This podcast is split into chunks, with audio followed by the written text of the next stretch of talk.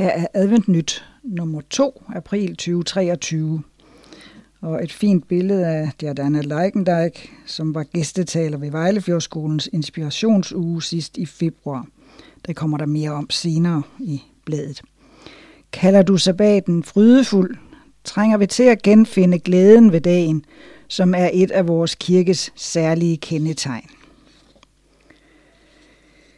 Og så har vi en indholdsfortegnelse, Side 3 kommer lederen, side 4 kort nyt, side 6 unionens sider, træk stikket og gør noget godt for andre. Side 8 er der om årsmødet 2023. Side 11 interview med Carsten De Lange. Side 14 sabbat fra solnedgang til solnedgang, spørgsmålstegn. 16 sæt sabbaten fri. 18 hvad skal vi lave, far? Side 20, tre engle med budskab til vores tid. Side 21, de tre engles budskaber, et historisk perspektiv. Og desperation og frygt i Etiopien fra side 23. Og side 26, en valg af en musical. Side 28, inspirationsuge på Vejlefjordskolen. Side 29, Sabus, reportager og kommende begivenheder – og side 36 kommer så seniorsiderne. Det stadige hvorfor, syng dig glad, er jeg spansk vraggods i Danmark, eller arving til livet, skandinavisk seniorstævne. Side 38 lykønskninger, side 39 annoncer, side 41 nekrologer, side 43 kollekter kalender. Og side 44 bagside klummen. Trussel eller trøst.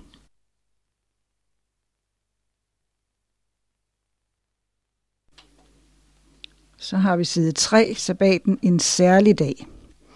For syvende dags adventister har sabbaten altid været noget særligt. En dag, hvor det daglige lægges til side, og vi fokuserer på vores skaber. For nogle årtier siden var det en udfordring for adventister at få fri fra deres arbejde om sabbaten. For eksempel var min far en af dem, der måtte opgive sit oprindelige arbejde som bankmand, da han blev adventist. Med indførelsen af femdages arbejdsuge i 1974 er det heldigvis ikke tilfældet længere. Og så alligevel. Indimellem kan vi stadig løbe ind i problemer, hvis en arbejdsgiver ønsker arbejde lagt på en lørdag. Og her i bladet kan du læse et interview med Karsten, der blev afskediget, fordi han sagde nej til undtagelsesvis at arbejde om sabbaten. Hvordan holder vi sabbat? Der er nok ikke den store uenighed om, at sabbatsdøgnet begynder ved solnedgang fredag og slutter ved solnedgang lørdag. Men hvad foretager vi os gennem sabbatens timer? Det er og har nok altid været årsag til stor debat, og holdningerne har været delte. Nogle af de ting, man i gåseøjne ikke gjorde om sabbaten for nogle årtier siden, ser man anderledes på i dag. Heller ikke dette er noget nyt, der er noget nyt i. På Jesu tid havde man meget faste regler for, hvad man kunne og især ikke kunne gøre på sabbaten, og Jesus udfordrede gang på gang disse regler. Sabbaten blev til for menneskets skyld, og ikke mennesket for sabbatens skyld, sagde han, da han blev beskyldt for at bryde sabbatsbuddet i Markus 2:27. Bliver vi samtidig fristet til at se ned på vores medtroende, fordi de ser anderledes på sabbatsbuddet, end vi selv gør? Lad os altid huske, at sabbaten skal være et helle, ikke en skueplads for uenighed. Og det er skrevet af redaktøren for Adventnyt, Holger Daggaard.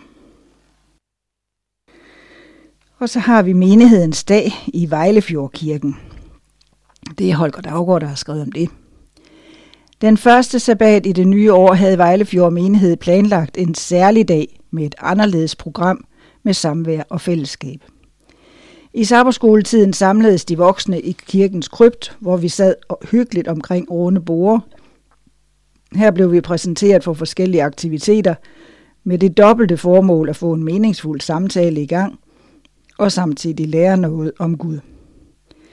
Hver person skulle trække et billedkort og fortælle de andre i gruppen, hvad billedet kunne fortælle om Gud. Senere i programmet blev vi sat i grupper efter alder, og her skulle vi i fællesskab tale om nogle af de dilemmaer, man kan møde i menighedsfællesskabet eller i troen på Gud. Disse dilemmaer skulle bruges senere i programmet. Mens de voksne var samlet nedenunder, mødtes børnene i kirkesalen til et spændende program.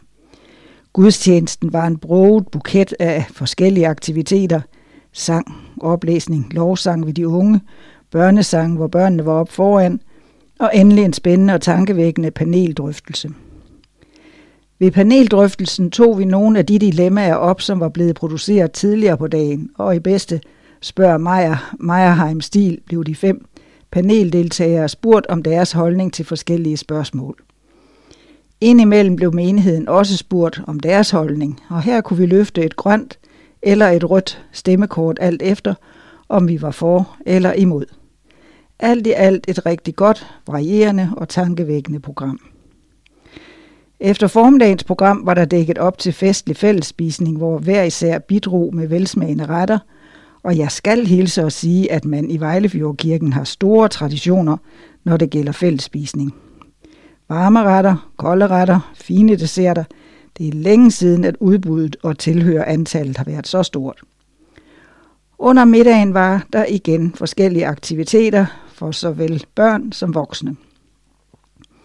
En af dem var personbingo med 20 felter, der skulle udfyldes ved at finde personer, der passede i den enkelte kategori.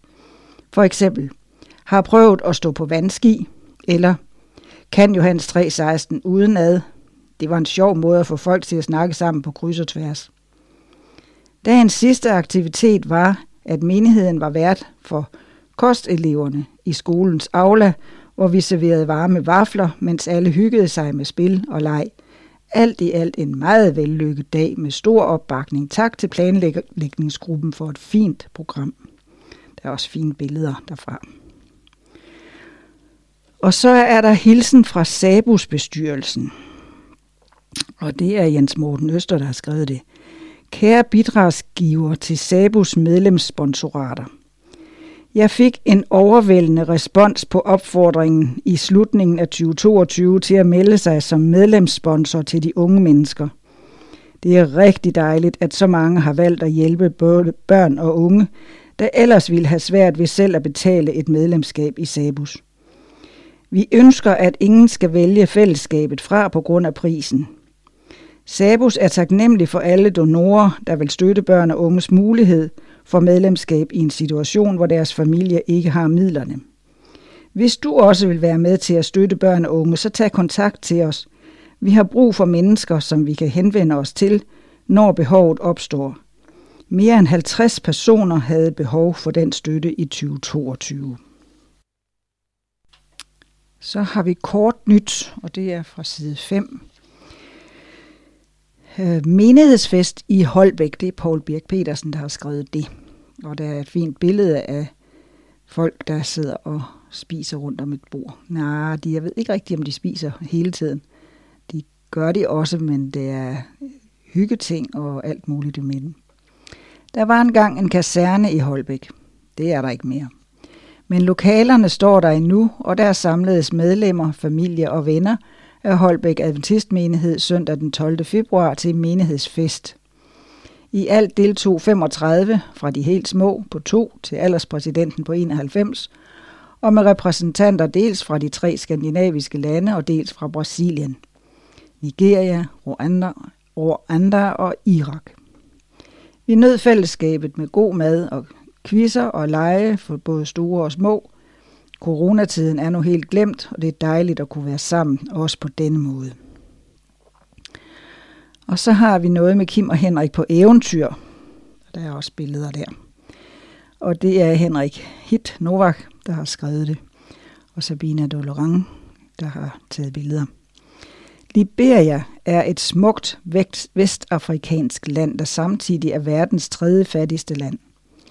Midt i hovedstaden Monrovia ligger SDA Cooper Hospital. Det er et af de kun to hospitaler, der holdt åbent i alle årene under borgerkrigene og under Ebola- og coronaepidemierne.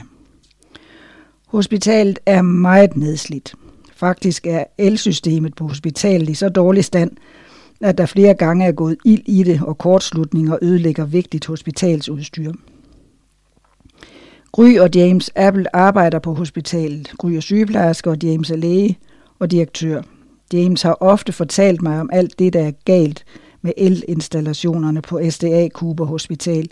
Så i efteråret besluttede jeg, at nu var det tid til, at der skulle gøres noget. Jeg ringede til Kim Svend som er vant til, at jeg ringer med skøre idéer. Vil du med til Afrika og fikse elinstallationerne på et hospital? Kim brugte 5 sekunder på at falde ned af stolen, og så var svaret jo. Derfor rejste vi, rejser vi i april til SDA Cooper Hospital i Liberia for at renovere elinstallationerne og hvad vi ellers kan nå. Der venter et fantastisk eventyr, både for os og for personalet og patienterne, der får fornøjelsen af to danskere, der render rundt og leger med lyset, for til sidst forhåbentlig at ende med at rejse fra et hospital, hvor alting virker, og man ikke risikerer liv og lemmer, når man skal bruge et elektrisk apparat. Ja, det er en dyr omgang. Vi har begge taget overlov fra vores arbejde og smidt penge i turen, men heldigvis støtter Adventistkirken turen med blandt andet flybilletter og materiale omkostninger. Det er vi meget taknemmelige for. Uden den hjælp havde det ikke kunnet lade sig gøre. Har du lyst til at støtte projektet, kan du kontakte Adventistkirken Thomas Møller. Vi håber, turen vil blive til velsignelse for både personale og patienter på hospitalet. Følg vores eventyr i april i nyhedsmailen på Sabbat Online, hvor der vil være en lille reportage hver uge, og læs meget mere i næste udgave af Adventnyt. Side 6. Træk stikket og gør noget godt for andre. Og det er Thomas Møller, som er formand for Adventistkirken i Danmark, der har skrevet det. Det er nu over 10 år siden, vi åbnede den første Happy Hand butik i København. I februar måned i år fejrer Happy Hand IKAST 5 års jubilæum, og Aalborg-butikken har været nødt til at flytte til større lokaler. Der er ingen tvivl om, at dette er en succeshistorie. Socialt arbejde som fokusområde. Genbrug rammer en trend i tiden, som mennesker søger, og en trend, man gerne involverer sig i. Bibelstudiets første kvartal i år omhandlede forvaltning. Det var en gylden anledning til at engagere medlemmer i forvaltning af jordens ressourcer, bæredygtighed og klima, nogle af de værdier, som Happy Hand oplever succes med, som lektierne desværre ikke havde med. Socialt arbejde har et tydeligt bibelsk mandat. Bibelen minder os gentagende gange om at tage os af enken, den faderløse og den fremmede. Det er næsten som et vers, der gentager sig gennem hele Bibelen. Enken, den faderløse og den fremmede. Vi kan som kirke ikke se os selv i øjnene, hvis ikke også denne gren af arbejdet er inkluderet i vores aktiviteter. Hvis vi som Adventistkirke i Danmark skal være tro mod vores kald, må det indeholde både undervisning og en konkret forskel her i verden i form af det at række ud til det lokalsamfund, vi er en del af. Derfor vil 2023 være et år, hvor vi opmuntrer menigheder og præster til at prioritere tid i menighedskalenderen til også at inkludere socialt arbejde.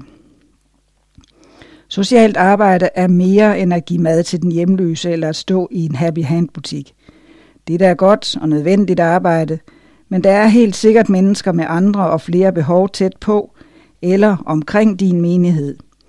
Have øjne og ører åbne, opsøg andre organisationer og se, om de trænger til nogle ekstra hænder, eller spørg dem, hvilket behov de, magter at dække, de ikke magter at dække.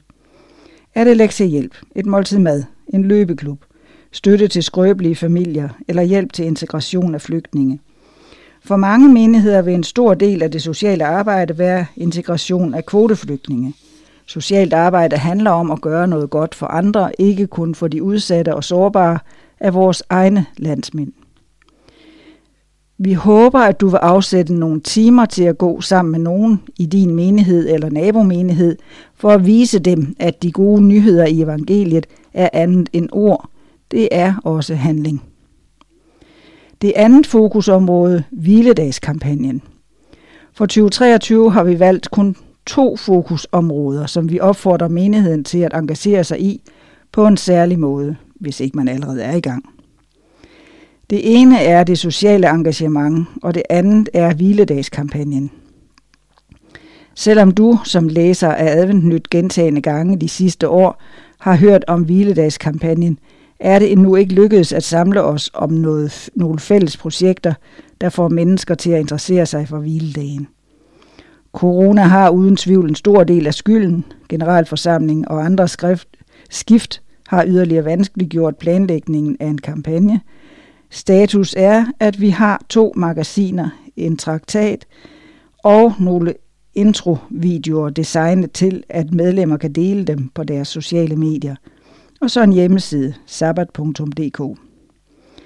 Der samler alle ressourcerne og en oversigt over møder og aktiviteter, man lokalt kan melde sig til.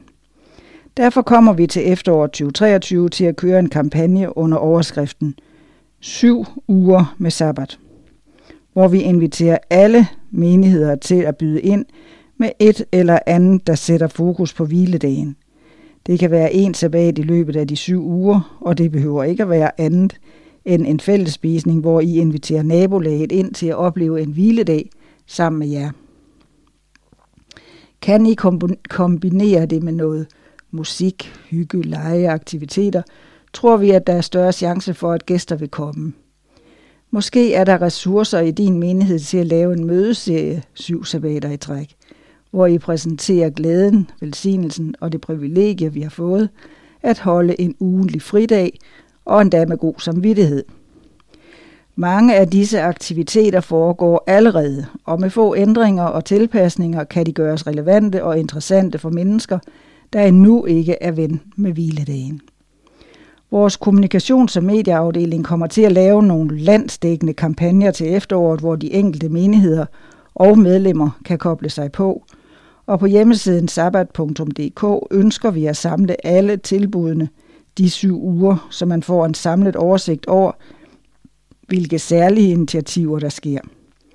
Syv uger med sabbat skal opfattes som en invitation til alle menigheder, men da vi ved, at vi nu igen flere år har opfordret til lokale aktiviteter, kan der være menigheder, der allerede har gjort det. Her kan man enten prøve nye idéer eller fortsætte med de aktiviteter, man allerede har planlagt. Opfat derfor denne kampagne som en mulighed og et tilbud og tilpas den de ressourcer, I har i menigheden. Sammen kan vi hjælpe med at få en bedre samtale om hviledagen, en samtale med vores omgangskreds om, hvad det betyder for os, og hvordan det påvirker vores hverdag at have en ugenlig rytme med tid til hvile, nærvær og fællesskab. Side 8. Adventistkirkens årsmøde på Himmerlandsgården. Årsmøde 2023, 17. til 21. maj. Kærlig kirke med kant. Kirken er kaldet til at vise kærlighed, men også til at forkynde et kompromilløst budskab over for alt det, der ødelægger det liv, Gud har skabt os til at leve.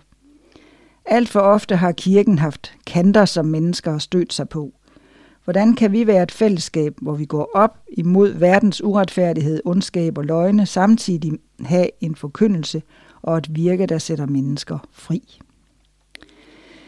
Så skal vi høre lidt om hovedprogrammet. Sidste år havde vi som noget nyt et børnetelt. Det viste sig at være en succes. I år bliver det endda lidt større. Mange er glade for de forskellige kursustilbud. Derfor er der i programmet i år sat ekstra tid af til kurser og workshops. I det store telt er der møder med vores hovedtaler, Ty Gibson, onsdag og torsdag aften samt fredag morgen og sabbats formiddag. Torsdag morgen vil mødet bestå af small talks og paneldebat om, hvordan vi både får mere kant og mere kærlighed i kirken. Fredag eftermiddag bliver der markedsdag, hvor der samles ind til ædre. Det plejer at være en fantastisk anledning til, at alle aldersgrupper kan komme hinanden ved på en sjov måde. Om aftenen vil vi gentage succesen med en sangaften under ledelse af Robert Fischer med flere.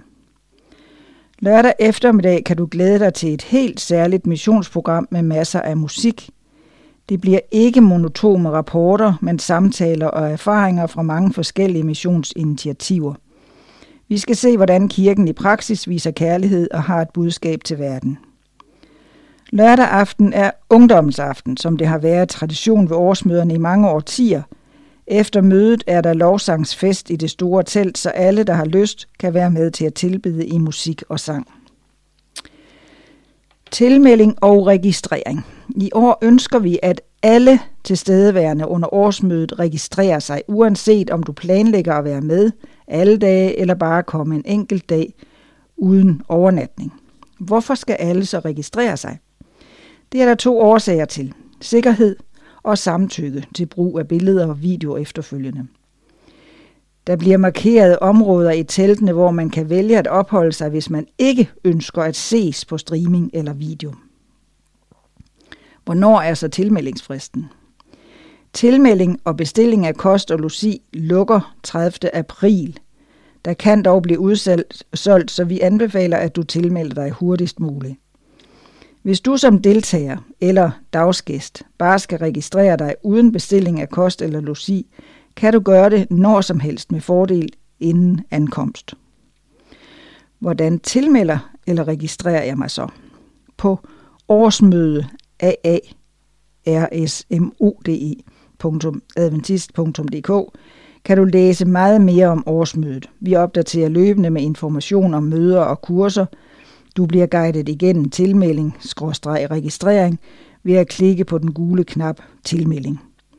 For dem, der ønsker at bestille måltider eller overnatning, er det helt afgørende, at tidsfristerne overholdes. Vi håndterer ikke bestillinger af måltider eller overnatning, der kommer efter tidsfristen. Og så er der noget om kurser og workshops under årsmødet. Så er der først fremtidens kirke og fremtidens menighed. Det er Jean Stojkovic. En workshop om nye og anderledes måder at være et kirkefællesskab. Deschamps deler sine erfaringer omkring menighedsplantning fra sit arbejde i den transeuropæiske division. Om lyd og teknik, Henrik Hitt Novak. Hvilket udstyr skal man bruge i kirken, og hvordan får man en mikrofon til at lyde godt? Et praktisk kursus for dig, der er lydmand i kirken, eller som drømmer om at styre en mixerpult. Henrik deler ud af sin store erfaring og giver gode råd. Integration af kvoteflygtninge. Det er Svend Hagen Jensen og Edison Barinda med flere. Danmark modtager kvoteflygtninge, hvoraf en stor del er adventister. Ved denne workshop kan man dele erfaringer om, hvad man gør i menighederne med denne mulighed og udfordring. LGBT plus øh, en bedre samtale. Det er René Bistrup, David Kingsley Kendel og Thomas Møller med flere. Vi skal på dette kursus beskæftige os med, hvordan vi som kirke møder LGBT plus personer. Vi får mulighed for at lytte til David Kingsley Kendel, der har delt sin historie om det at være homoseksuel og adventist i norske medier. David er aktivt engageret i Adventistkirken Cornelius i Oslo. Sammen med et panel reflekterer vi over, hvordan rummelighed, respekt, generøsitet, empati kan være det værdigrundlag, der kendetegner vores samtaler om vanskelige emner, trods stor uenighed. Lignelser skal opleves, er så en femte. Det er Torben Rasmussen. Da Abraham blev bedt om at ofre Isak, da israelitterne skulle smøre blod på dørstolperne, og da Jonas oplevede en plante spire og dø, var det Gud, der fortalte lignelser gennem oplevelser. Det kan du også gøre ved hjælp af nogle enkle virkemidler, som taler til både børn og voksne. Bliv inspireret til at formidle Bibelens historier og værdier gennem oplevelser for store og små. Og et mere, det er Thomas Rasmussen, der har noget med nadver som sakramente. Hvad er nadver for en størrelse? Hvordan er den åben? Og hvornår giver det mening, at den er lukket? For adventister handler nadver ikke om tilgivelse, men det gør Jesu død på korset i allerhøjeste grad. Følger vi Calvin, Luther eller Svingli, og hvis nadveren ikke er et sakramente, hvad betyder det for børnenes deltagelse? Og så har vi Anne-Marie Møller, som har et kursus, der hedder At følge Jesus i en tid, hvor man tæller følgere. I lyset af en generation af børn og unge, hvor omkring halvdelen kæmper med mistrivsel, må vi som kirkefællesskab tage højde for og forholde os til deres virkelighed, når vi lærer dem at følge Jesus. Vores tilgang til discipleskab og trosoplæring må være baseret på den viden, vi har om tidens børne- og unge identitet og, kultur, og kulturen, de lever i. For dig, der er forældre eller bedsteforældre til børn og unge, for dig, der underviser i børnebibelklub, teenklub, dåbsklasse, for dig, der brænder for at vise børn og unge deres sande identitet i Kristus, og at lære dem, hvad det vil sige at være barn af Gud. For dig, der selv er ung og ønsker at finde en vej til Gud, baseret på de livsvilkår, du har. Og så er der Dorte Thyregud og Torben Rasmussen, der, der skal fortælle om Powered by Sabus. Din kirke er en del af Sabus, og Sabus er en del af din kirke. Sabus ser ud på mange forskellige måder og virker gennem mange forskellige aktiviteter rundt om i landet. Kom og fik in, få inspiration til, hvordan arbejdet med børn og unge udruster kirken, både lokalt, regionalt og nationalt. Og så er der workshop for ADA-repræsentanter. Og det er ADA, der står for det. Workshop med fokus på det gode samarbejde mellem menigheder og ADRA, samt ADRA-repræsentanternes rolle. Alle er velkommen, men vi håber særligt at se ADRA-repræsentanter fra mange menigheder. Og så har vi Bjørn Ottesen, hvordan leder man en gudstjeneste? Denne workshop er for dig, der er involveret i at lede gudstjenester. Workshoppen vil give dig praktiske tips og råd til både forberedelse og præsentation. Og Dorte Demand, et klogt, kærligt og kristent forældreskab. Forældreskab er en fantastisk gave, men det er også en stor og til tider overvældende opgave. Hvad er egentlig mit barns vigtigste behov? Gør jeg det godt nok som forælder? Hvad vil jeg gerne give videre? Er det at være kristen en styrke eller en ekstra byrde? Dette er ikke et kursus i kristen børneopdragelse, men et blik på et klogt, kærligt forældreskab bygget på kristne værdier. Og så har vi Paul Birk Petersen, han har hele tre øh, bibelmanuskripter. Kan vi stole på vores bibel? Flere har gjort et stort nummer ud af King James oversættelsen. Hvad er op og ned i denne debat?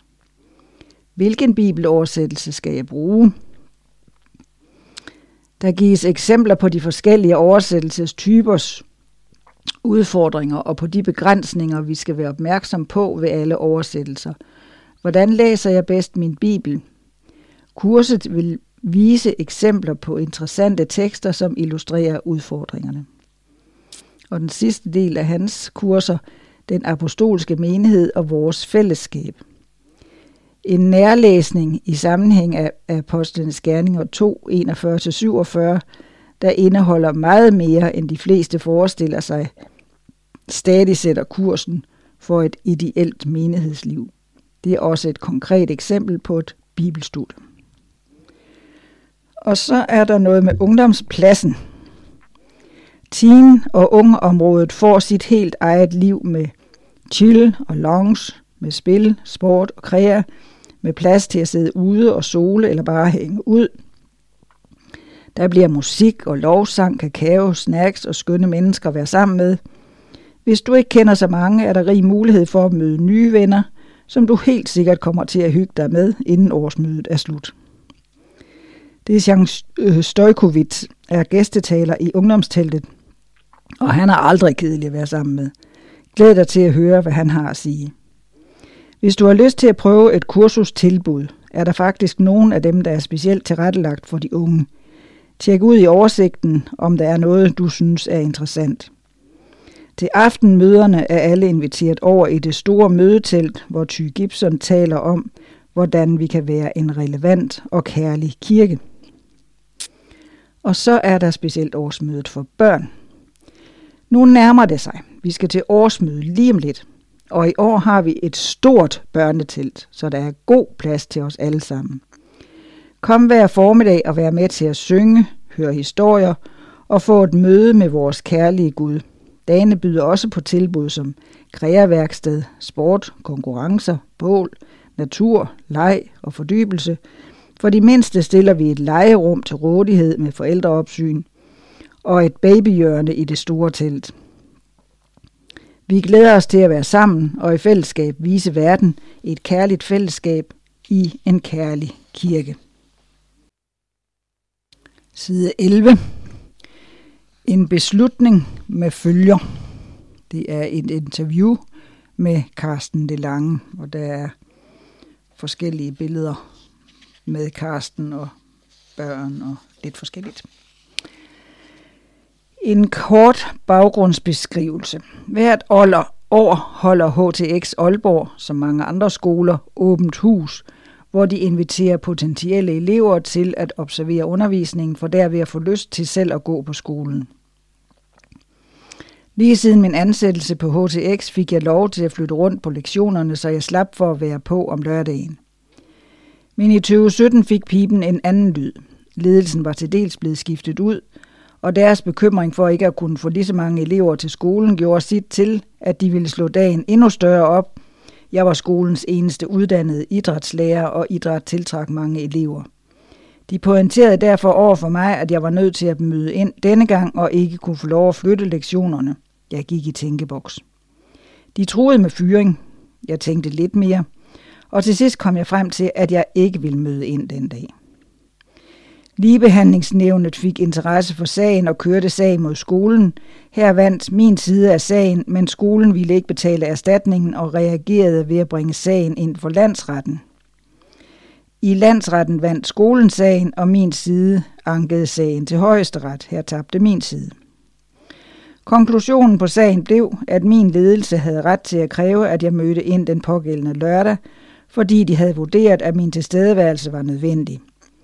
Men konklusionen på sagen var også, at der var tale om en indirekte forskelsbehandling igennem den beslutning. Det var sådan baggrundsbeskrivelsen, men nu kommer det her. Det er Holger Daggaard, der snakker med Karsten. Karsten, hvilke tanker gjorde du dig, da du blev bedt om at medvirke til arrangementet på sabbaten? Jeg blev ret nervøs i første omgang, fordi jeg fornemmede, at min leders, på min leders e-mail, at de nok ville tvinge mig til at være der. Min familie er naturligvis afhængig af min indtægt. Der var ikke spor sjovt. Jeg tænkte på, hvad det var, det rigtige at gøre. Jeg tænkte på, hvad jeg ville være glad for at have gjort, når jeg en dag i fremtiden kiggede mig tilbage. Hvorfor sagde du nej til at arbejde på sabbaten? Var du på nogen måde i tvivl? Selvom man nok kan diskutere, hvad passende aktiviteter er på en sabbat, så er erhvervsvirksomhed helt tydeligt noget, som skriften taler imod. Jeg synes ikke, denne arbejdsopgave hørte ind under kategorien at redde sin okse op af en brønd, fordi det var en opgave, som skolen teoretisk set godt kunne flytte til en anden dag. Jeg er udmærket klar over, at der findes mange jobs, hvor det er umuligt at holde fri om sabbaten, fordi samfundet har brug for, at visse tjenester holdes i gang til enhver tid. Gymnastikundervisning er dog ikke en af dem. Men jeg var i tvivl. Det var jo kun to timers arbejde. Vi har vist alle sammen prøvet at arbejde sabbaten igen, hvis vi for eksempel står i køkkenet til et årsmøde. Jeg vidste, at jeg igennem mit job kunne være til gavn for mange unge, hvis jeg ikke blev fyret. Det var indviklet for mig. Jeg havde mennesker, der støttede mig i at stå fast. Jeg havde andre, der støttede mig i at komme frem til min egen øh, beslutning. Og så var forstående, som, hvis jeg så det som nødvendigt at arbejde den dag. Havde du forestillet dig, at det kunne koste dig dit job? Hvordan var kommunikationen med ledelsen? Jeg havde ikke forventet det i første omgang, nej. Jeg troede, de ville give mig en skriftlig advarsel. Kommunikationen med ledelsen var frustrerende dårlig, og de stillede sig uforstående over for det materiale, som Lasse Bæk sendte til den, for at forklare det særlige forhold, som adventister har til sabbaten. Det virkede som om, de betragtede det som pjek. En af mine ledere foreslog til med uofficielt, at jeg kunne med, melde mig syg på dagen, men jeg fortalte ham, at det ikke ville hente lette min samvittighed at overholde et bud ved at bryde et andet, at lyve om at være syg. Var der nogen af kollegerne, der støttede dig, eller på anden måde viste sympati? Jeg havde flere kolleger, som støttede mig. Der var ikke nogen, der ikke støttede mig, men der var nogen, der var i tvivl om, grundloven ville beskytte mig. En af dem sagde, at hun ikke ville sætte sine ben på skolen igen, hvis ledelsen behandlede hende på den måde. Hvordan gik det til, at du besluttede at anke afgørelsen? Efter landsrettens dom var jeg forberedt på at lægge sagen i graven. Men min advokat overtalte mig til at anke, da sagen havde betydning for flere end blot mig. Det drejede sig om andre adventister, jøder og andre minoriteter, som kan komme i konflikt, når job og religion krydser klinger. Jeg havde den fordel, at det var staten, eller kammeradvokaten, der kørte sagen, og dermed risikerede jeg ikke at sætte egne midler til. Det bidrog også til, at jeg gik med til at anke. Hvordan var Adventistkirken involveret, og hvilket støtte har du fået der? Adventistkirken betragtede min sag som en toneangivende sag i forhold til adventisters rettigheder på arbejdsmarkedet, og de bistod mig med rådgivning og støtte, samt hjælp til at hyre en advokat til at argumentere for min sag i ligebehandlingsnævnet. Efter afgørelsen der blev, der blev sagen overtaget af kammeradvokaten. Derfra bistod kirken mig med rådgivning og støtte samt en hel del fodarbejde med at undersøge, om der skulle være andre muligheder, efter at højesteretsdom eventuelt måtte gå os imod. Jeg var utrolig glad for alt, hvad de gjorde for mig. Hvordan har disse måneders kamp påvirket dig? Det påvirker min dialog med min nuværende skoleledelse. Jeg sørger for at få drøftelser i gang en god tid, når det drejer sig om ting, der kan skabe konflikt. Jeg er spændt på, hvordan fremtiden ser ud, og om nederlaget vil få negative konsekvenser for andre troende mennesker. Det står tydeligt for mig, at Danmark gerne vil have, at arbejdsgiveren trækker det længste strå, og der mener jeg, at højesteret svigtede deres ansvar. Har du på nogen måde fortrudt din beslutning, og hvorfor og hvorfor ikke? Jeg kan se kompleksiteten i problemet. Den så jeg helt fra starten. Men den ro, jeg fik indeni, da jeg endelig fortalte min leder, at jeg ikke kunne møde ind, heller ikke hvis konsekvensen var en fyring, var guld værd. Beslutningen kastede mig ud i en lang periode med arbejdsledighed og skiftende jobs, jeg er endnu ikke fast ansat, så det kan være, at det faktisk fortsætter lidt endnu, inden jeg føler, at jeg rigtig er landet igen. Hvordan har din oplevelse påvirket din tro? Jeg vil gerne kunne sige, at det hævede min tro til uanede niveauer, at jeg har vundet, vandret som enak lige siden. Sådan blev det ikke helt præcis. Men det var en skældsættende begivenhed, hvor jeg både over for mig selv, mine omgivelser og offentligheden tilkendegav min tro og mit ståsted – det har påvirket mig positivt i sidste ende. Hvordan har du så i dag nyt job, oprejsning? Jeg arbejder for nuværende på Tisted Gymnasium i et års vikariat. Jeg håber så, at de mangler en engelsk øh, idrætslærer til august og tager den fornuftige beslutning at beholde mig. Den store oplevelse af oprejsning kom for to år siden, da jeg blev årsvikar på Frederikshavn Gymnasium. Jeg har aldrig før mødt så glad på arbejde – det var en fest at være underviser der igen. Hvilke gode råd kunne du tænke dig at give andre, der måtte komme i samme situation? Det er vigtigt at få dialogen i gang med ens ledelse på et tidligt stadie. Så snart man ser en mulig konflikt i horisonten, må man tage en snak med sin leder. Min nuværende arbejdsgiver havde nemlig også et åbent hus arrangement på en lørdag, og de foreslog selv for mig, at jeg tog det som en selvbetalt feriedag. Ja, sådan kan man altså gøre, hvis man er en god leder. Det betaler sig også at være i den korrekte fagforening. Kloge hoveder havde fortalt mig, at jeg måske aldrig var blevet fyret, hvis jeg havde været medlem af Gymnasielærernes Landsforening for eksempel. Den vigtigste dialog er alligevel dialogen med vor Herre. En hver, som tror på ham, bør bruge tid på bøn og bibelstudium, så man styrkes åndeligt og slipper for at komme i en situation, hvor man ikke ved, hvor man står. I tidligere tider har mennesker gennemgået prøvelser langt større end min. Jeg vil gerne kunne stå fast, også selvom konsekvenserne skulle være mere alvorlige end det, jeg har oplevet. Side 14. Sabbat fra solnedgang til solnedgang? Spørgsmålstegn. Det er Svend Hagen Jensen, der har skrevet den artikel. Når solen går ned fredag aften, begynder den ugentlige hviledag, sabbaten, og varer til solnedgang lørdag aften. Det er hellig tid, som er velsignet af Gud. Han satte et eksempel til efterfølgelse ved selv at hvile fra sin skabergærning i dette tidsrum. Gennem hele skabelsesugen blev det tilkendegivet, at dagen begynder ved aftenstid og varer ind til næste aften, hvor en ny dag begynder. En bibelsk forordning. Så blev det aften, og det blev morgen første dag, 1. Mose 1.5. Og sådan fortsatte det alle skabelsesdagene, vers 8, 13, 19, 23 og 31. At Herren ordnede det således fra begyndelsen, er uden tvivl, fordi han i sin visdom så, at det var bedst for mennesket. Solnedgangen markerede døgnens begyndelse og afslutning, og det fulgte mennesket gennem tiden, indtil nogen fandt på at lave det om. Og i dag er der skabt forvirring om denne ordning med problemer til følge. Lad os dog slå fast, at Guds folk har forsøgt at holde fast ved solnedgangsprincippet, især når det gælder hviledagen. I Bibelen har vi flere tydeligere eksempler på dette. Bibelske eksempler på solnedgangsprincippet. I forbindelse med forsoningsdagen, en af de syv årlige sabbater ud over den ugentlige, skrev Moses, fra aften til den følgende aften skal I holde jeres sabbatshvile. 3. Mosebog 23-32. Det står således klart, at man på det tidspunkt fortsat regnede døgnet fra aften til aften.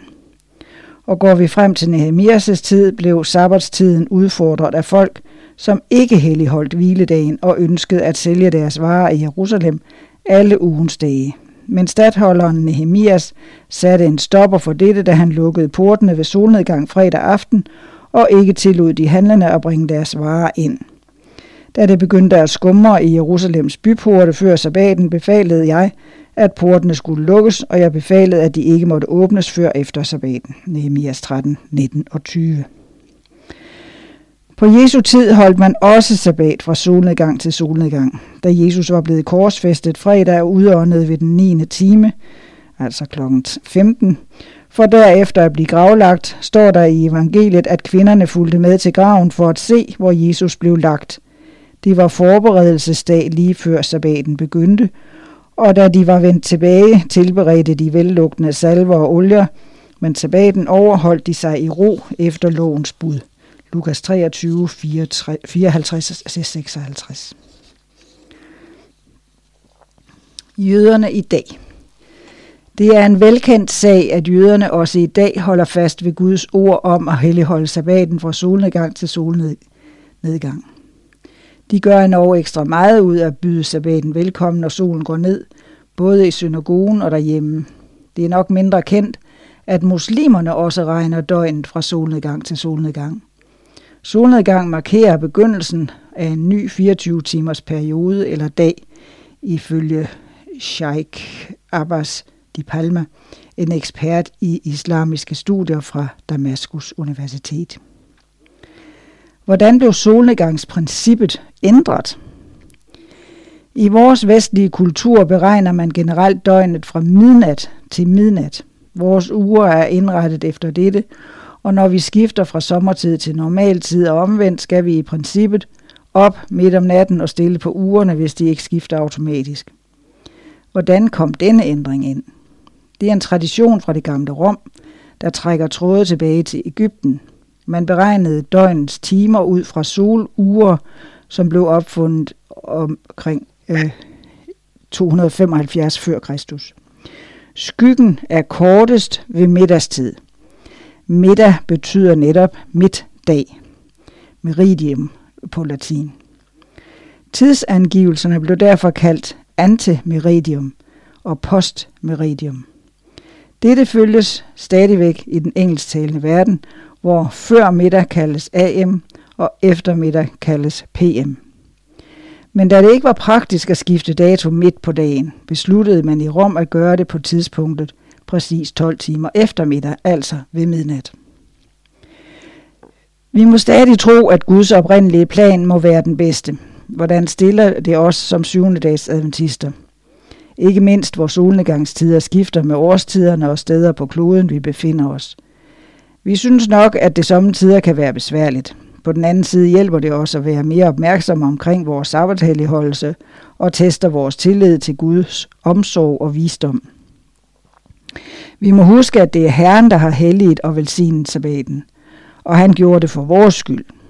Han helligede og velsignede hele sabbaten, fra solnedgang fredag til solnedgang lørdag, ikke kun kirketiden, ikke kun sabbats formiddag. Jeg har selv nogle af mine bedste minder fra barndommen i forbindelse med solnedgang fredag. Fredag var forberedelsesdag. Vi fik vores ugenlige bad i baljen. Skoene blev pusset, sabbatstøjet lagt frem. Vi fik noget ekstra godt at spise. Der var tid i familien til andagt, sang og højtlæsning. Freden sænkede sig over hjemmets aktiviteter. Noget lignende oplevede vi på Vejlefjordskolen. Der var feststemning, når sabbaten begyndte fredag aften. Forberedelsen er en vigtig del af en god sabbatsoplevelse. Hvis vi holder et øje på klokken for at trække arbejdsugen ud så længe som muligt, inden vi slukker for tv, internet og støvsuger, så bliver det let en negativ oplevelse. Men hvis vi planlægger, så forberedelserne bliver gjort i god tid, og tanker og aktiviteter gradvist får lov at gå ned i et lavere tempo, så kan vi se frem til solnedgang fredag med ro i sindet og glæde over at byde en velsignet sabbatsdag velkommen, gerne med bibellæsning, og bøn og sang eller musik.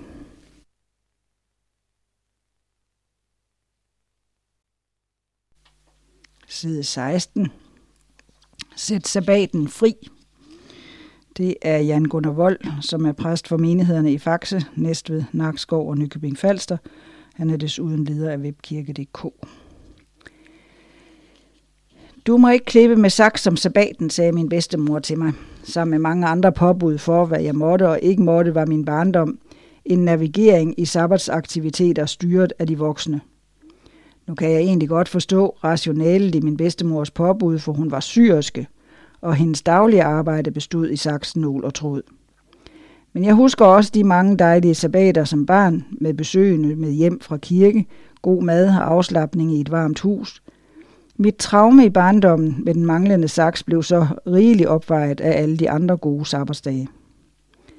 Sabbaten som Jomfru Maria – som voksen har jeg tit været vidne til en kamp mellem troende adventister om den rette form for sabbatshelligholdelse. Den usagte fornemmelse, jeg ofte fik, var, at her kunne man skelne mellem dem på ivrighedens første og anden klasse.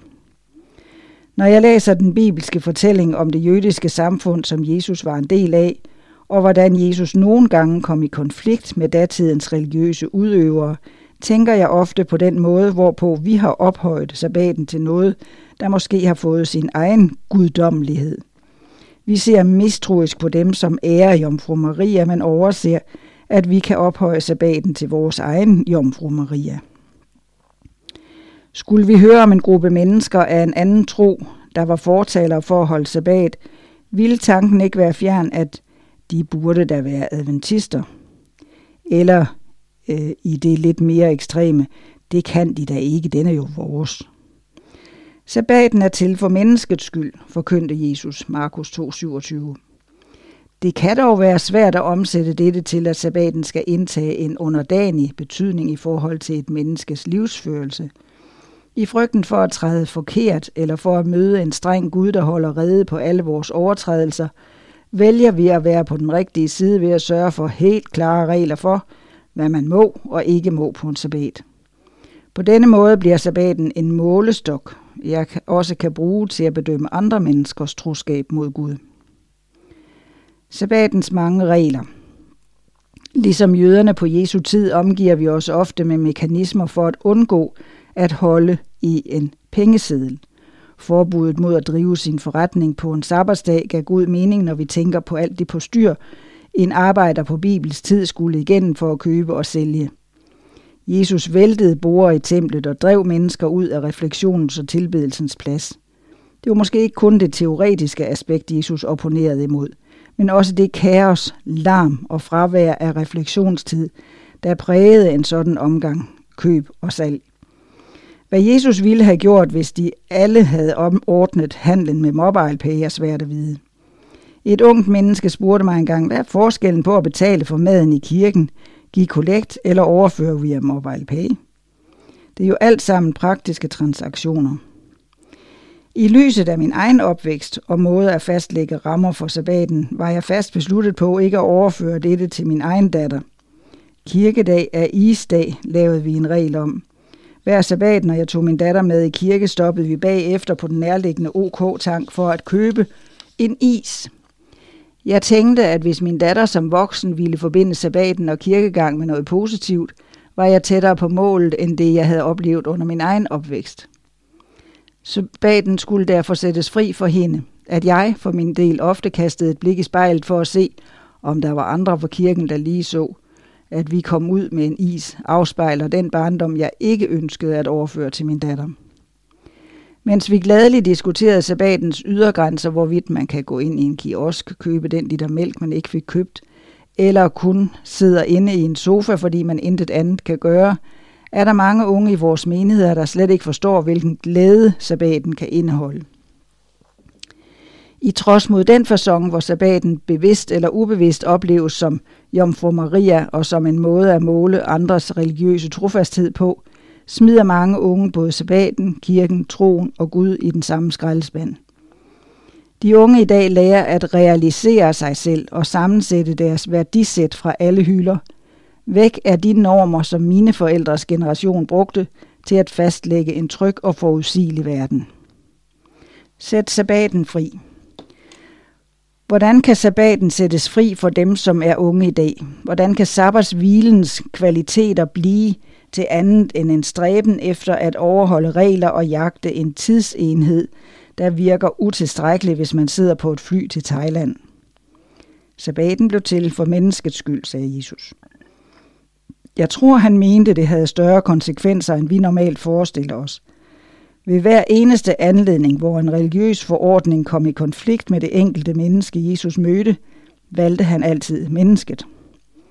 Gang på gang viste Jesus, at den sande tilbedelse var i overgivelsen og tilliden til himlens Gud, erkendelsen af egen utilstrækkelighed og det at gribe ud efter Jesu hånd, ligesom Peter på vandet. I disse øjeblikke måtte alle datidens religiøse principper vige – det er denne altomfattende kærlighed og accept, som viser, hvem Jesus er. Af en overrabiner i København lærte jeg for en del år tilbage, at sabbaten handler ikke om fravær af arbejde, men om fravær af at mele min egen kage. Når Gud hvilede på den syvende dag, er hvilen også god for mig. Ikke først og fremmest hvilen fra arbejde eller pengesedler. Jesu eksempel fortæller mig, at jeg skal hvile fra at skabe, jeg skal ikke skabe min egen tilværelse, bygge mit eget slot og mit liv. Denne tanke, som også omtales i bogen Det sker, når du hviler, af Thomas Jodin, ændrede mit eget syn på sabbaten. Væk var mit fokus på pengesedler, kiosken, sekundviseren eller spaden. Hvis Gud ønsker at være sammen med mig en tidsenhed af min uge, hvor han selv undlod at skabe, så burde også min tanke være større end de praktiske rammer – Tanken om, at jeg om sabbaten skal hvile fra at opbygge min egen rigdom, gør, at sabbaten kan sættes fri. Nu bliver spørgsmålet ikke, kan jeg dette om sabbaten, men mere, hviler jeg nu fra at arbejde på mit eget liv og velstand? På denne måde bliver den mentale øvelse lidt sværere, for slet ikke at snakke om vanskeligheden, ved at evaluere andres principfasthed at sabbaten med alle dens glæder nu kan sættes fri, hvor der er op til den, det er op til den enkelte at afgøre, hvor der bygger, hvad der bygger ens liv og rigdom, er befriende. Den jødiske rabbiners tanke tiltaler nok også unge i dag på en helt anden måde end faste rammer, der er akkumuleret for at differentiere mellem andres trofasthed. Når du sætter sabbaten fri, bliver fortællingen positiv og forståelig – lige så engagerende som samtalen om økologi, klima, dyrevelfærd og social retfærdighed. Måske var det dette, Jesus tænkte på, da han udtrykte, at sabbaten blev til for menneskets skyld. Når sabbaten sættes fri for dig, vil dit fokus hvile, blive på hvile fra at skabe din egen tilværelse, ikke på en labyrint af normer.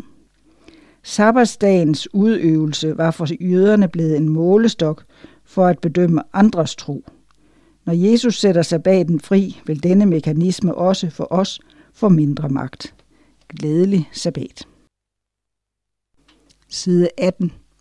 Hvad skal vi lave, far? Det er Holger Daggaard, der har skrevet. En alternativ måde at holde sabbat på for børnene. Og der er en tegning af, jeg tror, det ligner et spil. Sabbaten kan for børnene være en rigtig lang dag. De går ikke i skole, og formiddagen går med at gå i bibelklubber til gudstjeneste. Meget af programmet er ikke specielt indrettet til dem, og måske keder de sig. Så er det frokosttid og derefter hele eftermiddagen fri. Da jeg selv havde mindre børn, var især vores datter meget optaget af, hvad vi skulle lave hele sabbers eftermiddag. Og hvad finder man så på? Ja, de traditionelle aktiviteter er enten at have gæster, som man er sammen med, eller gå en tur i naturen. Men det er ikke altid, man har gæster, og heller ikke altid hvert er til at være ude. Hvad finder man så på? I vores familie fandt vi en beskæftigelse, som, som de fleste ikke ville være finde på.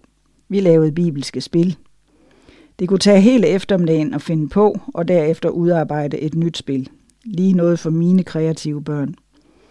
Hvis de ikke selv kunne finde på selve spillet, kunne de i hvert fald fremstille brikkerne og spille pladen, klippe ud og lægge farver på. På den måde opfandt vi adskillige spil, som fik en helt særlig betydning, når vi så spillede dem, fordi vi selv havde lavet spillet. Eksempler. Et af spillene kaldte vi Israels vandring til det forjættede land. Det var ganske enkelt et labyrintspil med forskellige forhindringer. Når man landede på bestemte felter, opstod der forhindringer eller fordele, som satte ens brik tilbage eller frem, og så galt det bare om at komme først til det forjættede land. Forhindringer og fordele var hentet fra bibelhistorien for eksempel. Folket knurrer over spejdernes udsagn, ryk to felter tilbage. Eller Biliams velsignelse, ryk et frem, felt frem. Selve spillet tog ikke lang tid at spille igen, men fremstillingen af det tog en eftermiddag. Et andet spil hed De to veje og handlede om vejen til evigheden. På spillepladen kunne man flere gange i spillets forløb vælge mellem den brede, nemme blå vej og den smalle røde vej. Der var længere og mere kroget. Vejene krydsede hinanden flere gange undervejs. Hver gang man kom til et kryds, skulle man beslutte, hvilken vej man ville tage derefter. På den smalle vej måtte man flytte sin brik svarende til øjnenes antal på terningerne. På den brede vej kunne det halve af øjnenes antal. Kun. Hvis man landede på særlige grønne felter på begge veje, skulle man trække et kort. På den brede vej var der en type af udsagn, som alle medførte forsinkelse, og på den smalle vej var der en anden type af udsagn, der gav fordele. For eksempel kunne der på et felt på den brede vej stå, du har forladt troen på Jesus, vendt en omgang. Og tilsvarende på den smalle vej, du har en levende tro på Jesus, ryk fire felter frem. Ingen tager, igen tager det ikke så lang tid at spille spillet, men at udtænke og fremstille det krævede tid, kreativitet og samarbejde med børnene. Alt efter børnenes alder kunne vi undervejs i spillene snakke med dem om de forskellige udsagn, man støder på. For selvom man i spillet bliver belønnet eller straffet undervejs, er det jo ikke nødvendigvis sådan troen fungerer. Vi kan ikke arbejde os til frelse, men ifølge spillet vælger vi selv, hvilken retning vores liv skal tage. Et tredje spil, som blev meget populært, da børnene var store nok til det, var det såkaldte Davids spil. Det handlede om at følge Davids færden, for han, fra han som ung hyrdedreng blev salvet til konge af Samuel, og til han som voksen rent faktisk blev kronet i Jerusalem. Det var igen en spilleplade, hvor man via terningkast skulle besøge samtlige de byer, David besøgte i sin færden – ved spillets begyndelse fik man derfor udleveret et kort med byernes navne på, så man kunne holde regnskab med, om man havde besøgt dem alle. Undervejs var der igen flere forhindringer, som man kunne sætte, spillerne, som kunne sætte spillerne tilbage, og desuden chancefelter, hvor man, hvis man landede på dem, skulle tage et kort og følge den udfordring, det lød på. Det er kun kreativiteten, der sætter en grænse for, hvad man kan lave bibelske spil om, og naturligvis forudsætter det, at børnene er interesseret. Men i vores familie fungerede det i flere år, og jeg kan kun opfordre børnefamilierne til at prøve det af. Og så har vi en annonce fra Bibelselskabet. Bibelen genfortalt i romanform. Nu udkommer Ida Jessens populære og anmelderroste genfortælling af Bibelen i en udgave målrettet voksne og unge. Ida Jessen er en af landets mest betydningsfulde forfattere. Hun har skrevet romaner, noveller og børnebøger og har modtaget flere priser for sit forfatterskab herunder de gyldne laverbær og i Bliksenprisen, og det er romanprisen. Midt i rækken af udgivelser står en passioneret genfortælling af Bibelen. Bibelhistorier, der udkom i 2016, med illustrationer af Hanne Bartolin. Dengang fortalte Ida Jessen, hvordan hendes arbejde med at genfortælle Bibelen gav hende et meget mere nuanceret billede af, hvad de gamle skrifter har at sige. Da jeg sagde ja, kunne jeg slet ikke vide, hvor spændende det rent faktisk blev. Nu udkommer teksten i en let revideret udgave i romanform, nem at læse, dyb og rig, og ikke mindst mundret og elegant fortalt. Genfortællingen indeholder Bibelens kernefortællinger og falder som 29 kapitler, 14 med historier fra det gamle testamente og 15 fra det nye testamente, der tilsammen udgør en helstøbt og sammenhængende fortælling. Jeg har rettet min lygte en vej, hvor Gud er hovedpersonen i det gamle testamente. I det nye testamente overlader han pladsen til sin søn, som kan komme tættere på menneskene. Ida Jessens gendigtning af de bibelske fortællinger har høstet stor anmelderros. En gylden nøgle til det bibelske univers hed det blandt andet fra en anmelder, som begejstret konstaterede, at historierne er fortalt til både børn og voksne. Den opmuntring har Bibelselskabet nu taget op med udgivelsen af en tekstbogs udgave målrettet voksne og unge, skriver Bibelselskabet. Side 20. Tre engle med budskab til vores tid. Det er en fælles hilsen fra adventistlederne i Norge, Sverige og Danmark. Det er Bobby Sjølander fra Sverige og Victor Marli fra Norge og Thomas Møller fra Danmark. Hvad siger Guds ord til os i dag? Hvad siger de tre engle til os i Skandinavien i 2023? Hvad er sandheden for vores tid, og hvordan skal det evige evangelium forkyndes for alle folkeslag i dag? Hvordan reagerer du, når du hører udtrykket de tre engles budskaber? Nogle er begejstrede. Dette er vores arv som en endetidsbevægelse. Endelig taler vi om det vigtigste. Nogen, nogen bliver provokeret. Hvorfor skal vi altid tale om det? Er Jesus ikke det vigtigste? Nogen er ambivalente. De har hørt om det, men ved ikke, hvad det betyder, eller hvordan de skal håndtere det.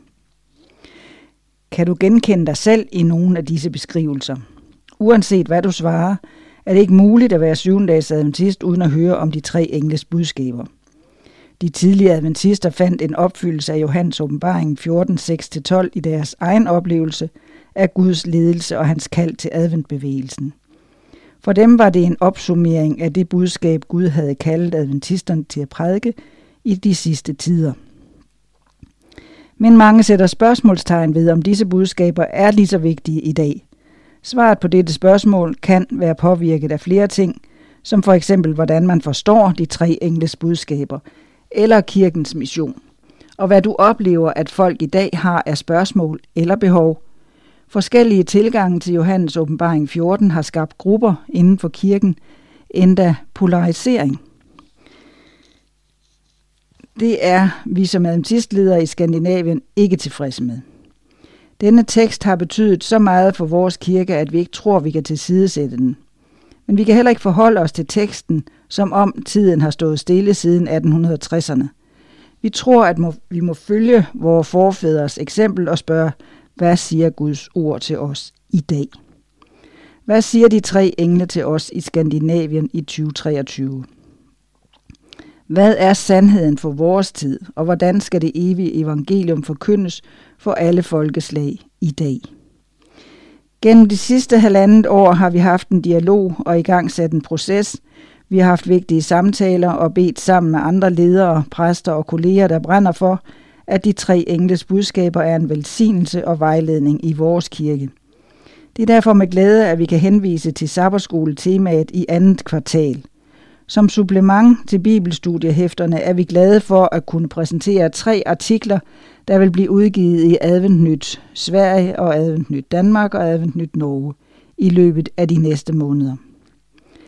Læs i denne måned om den historiske kontekst for kirkens forståelse af de tre engles budskaber.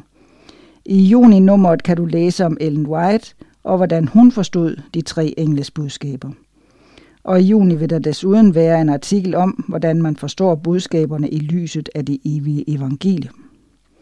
Vores bøn er, at disse artikler vil bidrage til en bedre forståelse af de tre engles budskaber og hvorfor de er vigtige for vores kirke. Men ydermere beder vi om, at artiklerne vil inspirere hver enkelt af os til at fortsætte det arbejde, Gud kalder syvende dags adventister over hele verden til at gøre, at være trofaste vidner om, hvem Gud er og forkynde hans snarlige komme. Hilsen Bobby, Victor og Thomas. Og så har vi artiklen om de tre engles budskaber. Et historisk perspektiv. Det er Lasse Bæk. Millerbevægelsen og englene i Johannes åbenbaring. Da William Millers bevægelse opstod i 1830'erne, forstod de fleste af dens forkyndere den første engels budskab som evangeliets forkyndelse med en vægtlægning på det evige evangelium. Man mente, at denne profeti fandt særlig anvendelse om tiden efter 1798, hvor evangeliets forkyndelse var gået frem i verden gennem missionsselskaber og bibeloversættelser til mange lande og sprog. Fra begyndelsen af 1840'erne mente milleritterne at se deres egen forkyndelse udtrykt i budskabet om Guds domstime. Hvad angik den anden engels budskab, delte millenitterne milleritterne frem til omkring 1842 det traditionelle protestantiske synspunkt, at Babylon betegnede den romersk-katolske kirke. Men da de fra sommeren 1843 i stigende grad blev ekskluderet fra de menigheder, de tilhørte, begyndte de at anvende den anden engels budskab på de kirker, der ikke tolererede Millers budskab. Man kan sige, at da milleritterne blev smidt ud af deres kirker, begyndte de at kalde andre ud af de samme kirker. Dette skete med reference til åbenbaringen 18.4, kom ud af hende, altså Babylon, mit folk. William Miller og de øvrige prædikanter i hans bevægelse havde ikke meget at sige om den tredje engel.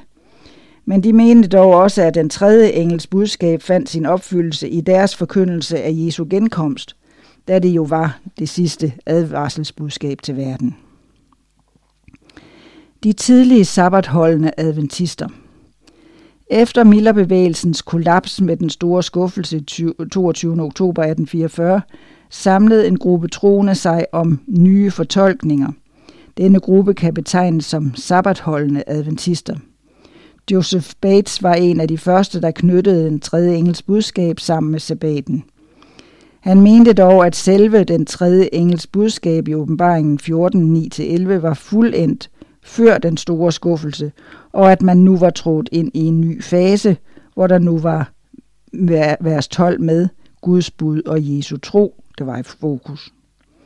Til gengæld mente James White ikke, at disse vers kunne skilles ad i forskellige på hinanden følgende tidsfaser. I løbet af 1850'erne udviklede adventisterne forståelsen, adventisternes forståelse af de tre engles budskaber sig væk fra at være noget, der blot var sket i forskellige faser omkring 1844, til mere at være et samlet budskab og en fælles betegnelse for adventismens samlede mission. Profetisk kritik af USA I løbet af 1850'erne begyndte adventisterne at knytte den tredje engels budskab, der jo taler om dyrets mærke, mere sammen med Johannes åbenbaring kapitel 13. Adventisterne begyndte at forstå teksten om det andet dyr, der lignede et lam, men talte som en drage, som en beskrivelse af USA. Man mente, at beskrivelsen var meget passende, da USA havde den mest demokratiske styreform, og dermed lignede et lam, men samtidig ved at praktisere slaveri i virkeligheden var mere som en drage. USA var jo kendetegnet ved en markant adskillelse mellem kirke og stat – Ifølge adventisternes udlægning ville de kristne kirker i USA dog søge ved politisk magt at påtvinge befolkningen såkaldte kristne værdier.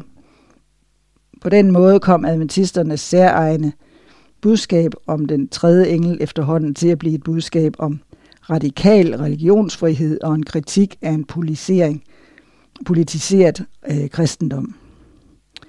Søndagslov og den store strid – Adventisterne så særligt dette komme til udtryk i løbet af 1880'erne, hvor den politiske lobbybevægelse for indførelsen af en søndagslov blev stærkere. Det var i disse år, Ellen Whites tema om den store strid blev videreudviklet til en bog, som på mange måder skulle være et modsvar til presset for at gennemføre en søndagslov. Denne bog gav en grundig historisk baggrund for adventismen og denne, dens argumenter imod indførelsen af en politiseret kristendom. Den var et vigtigt indlæg i en højaktuel politisk debat, og adventisterne blev af Ellen White opfordret til at masse distribuere bogen gennem en omfattende kolportagevirksomhed. Lobbyisme og retfærdiggørelse ved tro. Samtidig påbegyndte adventisterne deres egen lobbyisme for at fremme deres forståelse af religionsfrihed. Adventisternes væsentligste lobbyist var den unge prædikant Alonson T. Jones, som desuden sammen med E.J. Wagner i 1888 internt i Adventistkirken arbejdede for en vækkelse med retfærdiggørelse ved tro i fokus. Dette gav anledning til en bitter intern strid, hvor nogle af de ældre ledere i bevægelsen var bekymrede for, at adventismens særskilte trospunkter ville komme i baggrunden. Ellen White gav dog sin uforbeholdende støtte til de unge prædikanter, og dette betød, at opmærksomheden på de tre engles budskaber netop var det evige evangelium. Desuden slog Ellen White fast, at budskabet om retfærdiggørelse ved tro i sandhed var identisk med de tre engles budskaber. Samtidig med dette tiltrængte evangeliske præg på forståelsen af de tre engles budskaber, blev adventisterne i USA i de følgende årtier ved med at advare mod en kristendom, som forsøgte at vinde værdi- og kulturkampe gennem lovgivning. Søndagslovgivningen blev ved med at være en vigtig ambition i visse evangelikale kredse. Politi- politik og religionsfrihed.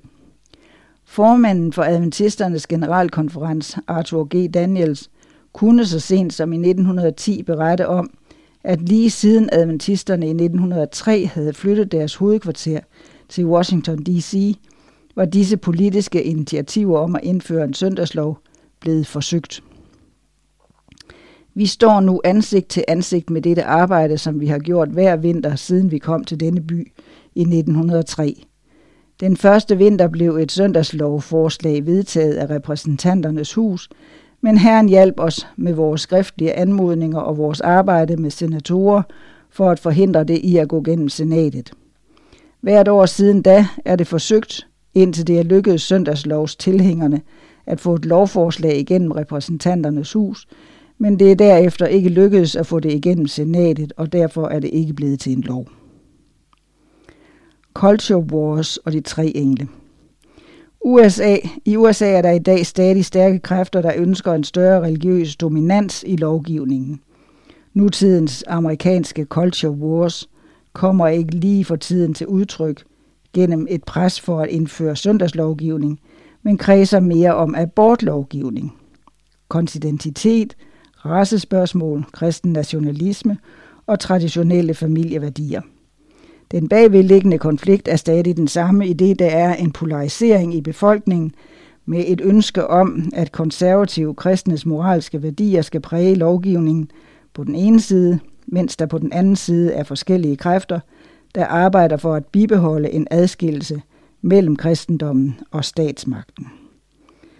Artiklen med, kende, med kildeangivelser og fodnoter findes på adventist.dk. Side 23. Det er desperation og frygt i Etiopien. Det er adra-sider. Øhm, ikke adra-afdelingen, men adra-siderne. Adra Danmark har denne påske valgt at samle ind til den tørkeramte befolkning i Etiopiens Somali-region. Befolkningen er fortvivlet, situationen er kritisk og midlerne begrænsede. Og der er et billede ved vejene ind til landsbyerne ligger kadaverne af husdyr på række.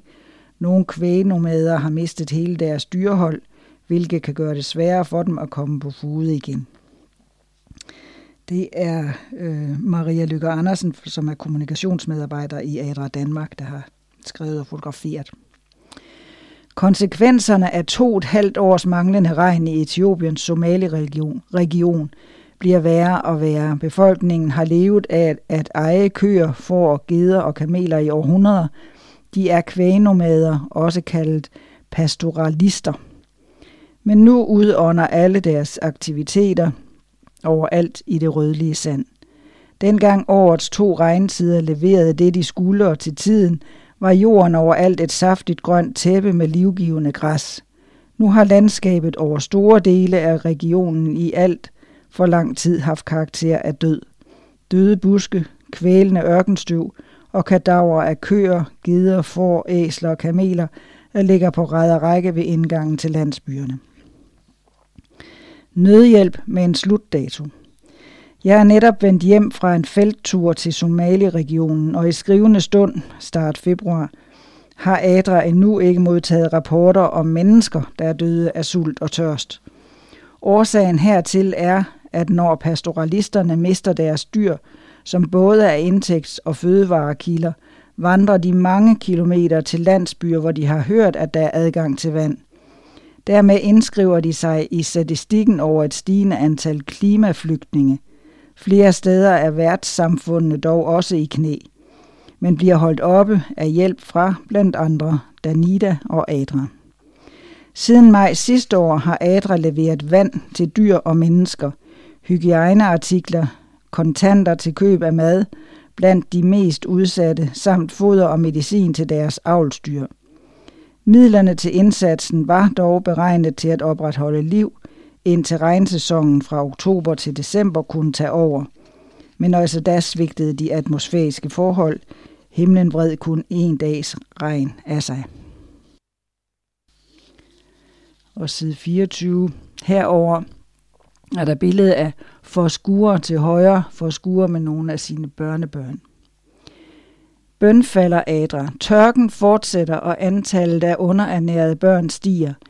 Mine kolleger og jeg fornemmede desperationen og frygten i de stemmer, vi lyttede til. Nødråbene kommer fra landsbyer, som ligger langt væk fra det livgivende vand i floden Shebella, der udspringer i Etiopiens bjerge og løber mod sydøst.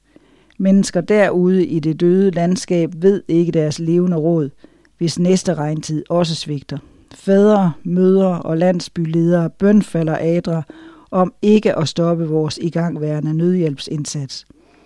Uden hjælp er de bange for at miste hinanden og ikke mindst deres børn. Det er hjerteskærende, når mennesker lider og frygter for deres eget og deres børns liv. Derfor har Adra Danmark denne påske valgt at samle ind til de af vores medmennesker, der er allerhårdest ramt af tørken. Maden er sluppet op. Duften af regn, der rammer jorden, og følelsen af dråber, der prikker i ansigtet, er det befolkningen og Somali-regionen længes allermest efter. Tørken går særligt ud over dem, hvis eneste levebrød er at eje og sælge dyr, pastoralisterne. Sådan en er for skure på 50 år. Hun og mange andre pastoralister lider under, at det ikke har regnet tilstrækkeligt gennem flere regntider nu. Deres dyr, hvis mælk også er en vis vigtig, er en vigtig fødevarekilde, dør i massevis. Situationen blev så kritisk for Forskure og familien, at de måtte forlade deres hjemmeegn og søge væk til et sted med adgang til vand og mad. De slog sig ned i udkanten af landsbyen Bialais, hvor mere end 3.400 andre klimaflygtninge også er søgt til, og hvor værtssamfundet forsøger at støtte dem så godt de selv formår. Her sørger Adra for, at lastbiler dagligt leverer drikkevand, og her har de mest sårbare familier en enkelt gang hver modtaget penge til mad, samt foder og medicin til deres dyr. Danida finansierer denne nødhjælpsindsats, der er tidsbegrænset. For Skure har kun 20 af sine 100 dyr tilbage, og familien forsøger på alle måder at holde dem i live. Mælk kan de ikke længere give. Fodret, som familien fik af Adra, er ved at slippe op.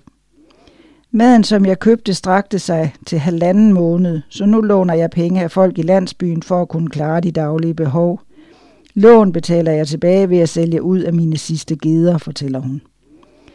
Står for skure en dag helt uden dyr, bliver det langt sværere at komme på fod igen. Nu venter hun bare på regnen, så jorden igen spiger med livgivende græs. Du kan støtte familier som hendes ved at give en donation til Adras nødhjælpsindsats i Etiopien. Hjælp med at redde liv i Etiopien indtil regntiden forhåbentlig snart kommer. MobilePay 56 72 00 eller online www.adra.dk-tørke og så kan du overføre til banken 7132 registreringsnummeret og 3 0 10 19 81 3. Skriv tørke i kommentarfeltet. Ordet klimaforandringer bruges ikke, men kvægnomaderne i Somali-regionen bruger ikke ord som klimaforandringer. I stedet beskriver de, hvordan deres tilværelse er truet af værlig, der bare ikke er, som det har været. Der er også et billede her ovenover øh, på, af Adan Atus Muhammed og Asli Dakar Muhammed. Klimaforandringer er et ord, der bruges af dem, der læser FN's skræmmende klimarapporter og har adgang til non-stop nyheder på mobil og tv. Ordet ligger ikke på tungen hos mennesker i Etiopiens Somali-region. Her i tørken bruger de heller ikke ord som CO2-emission og drivhuseffekt, men de mærker ubalancen på egen krop.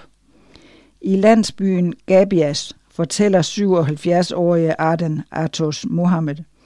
Da jeg var barn, var årets to regntider til at stole på. Det regnede hver dag i de måneder, det gjaldt. Bagefter havde vi rigeligt med vand og saftigt grønt græs til dyrene, og dermed næringsrig mælk til os selv. Gennem de seneste årtier er det gået ned ad bakke. Regnen er oftere og oftere udeblevet. Jeg ser mange andre pastoralister, der som mig mister alt, hvad de har på grund af tørke.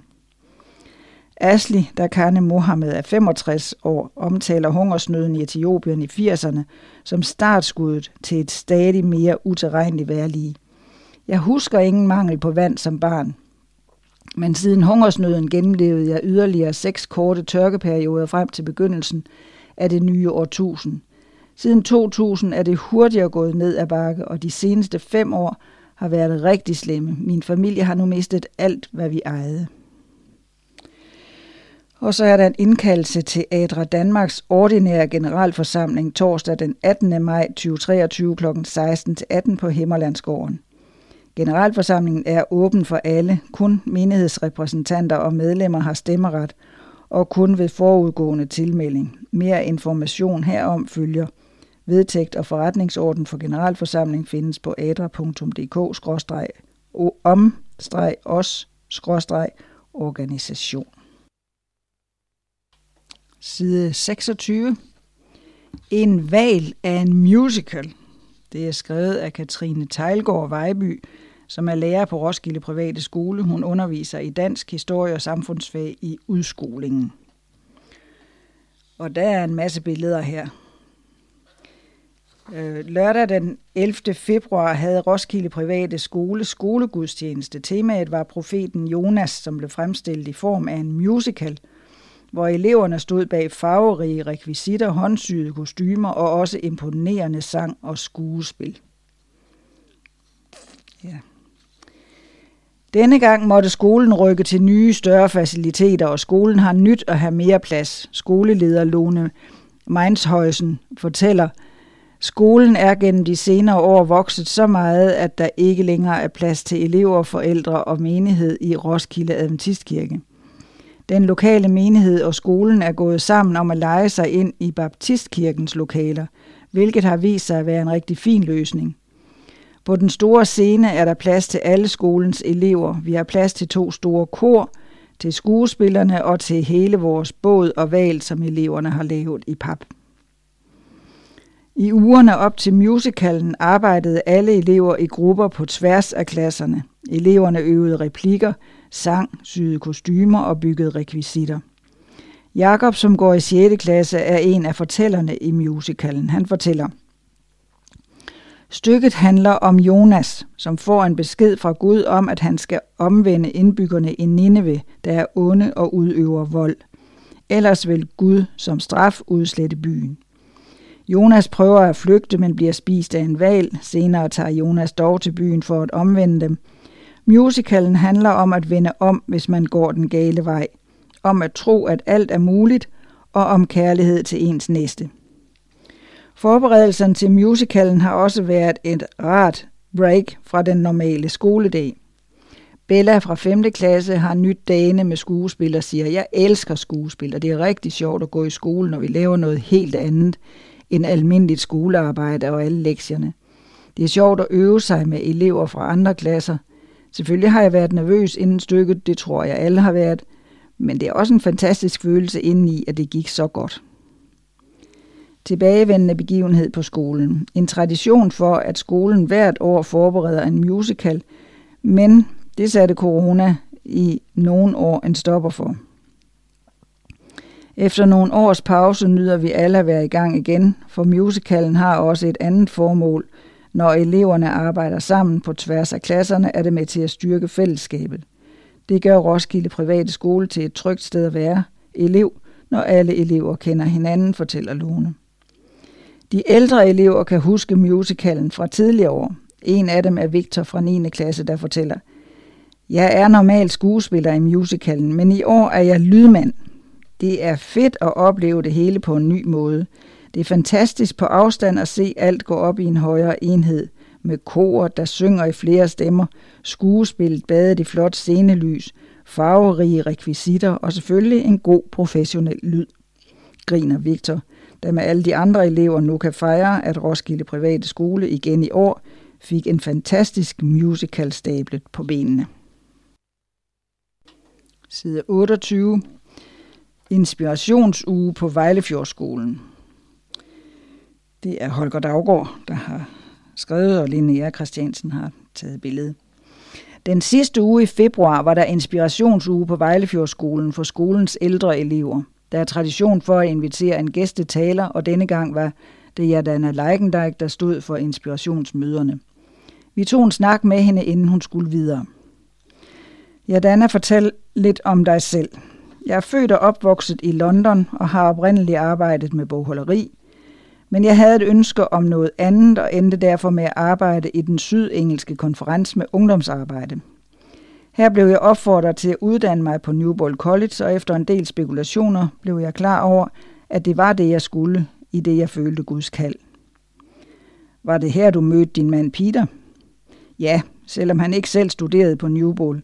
Vi blev gift i 2014 og har nu tre små drenge. Hvordan gik det til, at du endte i Danmark? Ja, nu var jeg jo blevet gift med en dansker, så i 2021 blev jeg bedt om at arbejde for den danske union, og nu er jeg ansat som ungdomspræst i Nærum og Cafékirken. Jeg er, sammen med en del unge, optaget af, hvordan man kan danne kirke for de unge i Københavnsområdet. Nu har du for første gang været gæstetaler i en inspirationsuge på Vejlefjord. Hvordan har det været? Jeg var meget nervøs, fordi det var første gang. Men jeg måtte bare minde mig selv om, at der er hjælp ovenfra. Nu er inspirationsmøderne jo ikke obligatoriske for de unge, så hvor mange har der været til stede? Ja, det har varet, øh, det varieret mellem 12 og 25. Mange af dem har ikke kristen baggrund, men de har været engageret. Jeg har også gjort det meget praktisk, så vi fik hver en notesbog, de kunne bruge undervejs til at skrive tanker ned eller tegne. Jeg har givet dem en del tid til refleksion. Nogle af dem er mere eller mindre afklaret i deres tro på Gud, mens andre stadig er søgende og åbne for, hvilke værdier de vil have i deres liv. Jeg blev berørt af deres åbenhed og ønske om at prøve kræfter med noget nyt. Og det er det, der gør, at jeg elsker at arbejde med unge mennesker.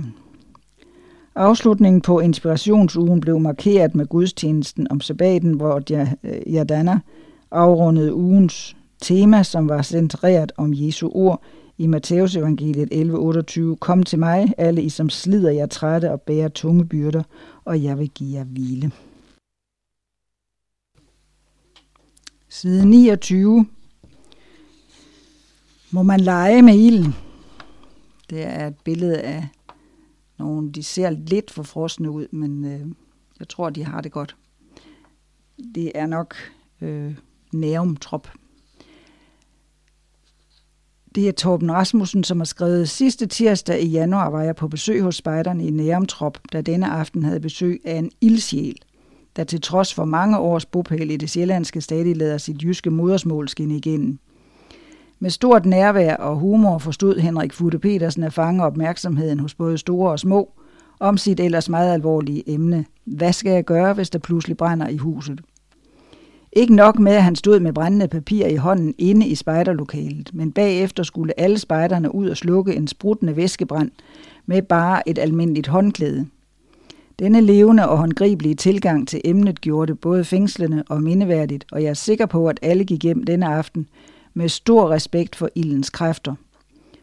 Og må man så lege med ilden? Ja, til spejder må man godt. Og så er der en annonce.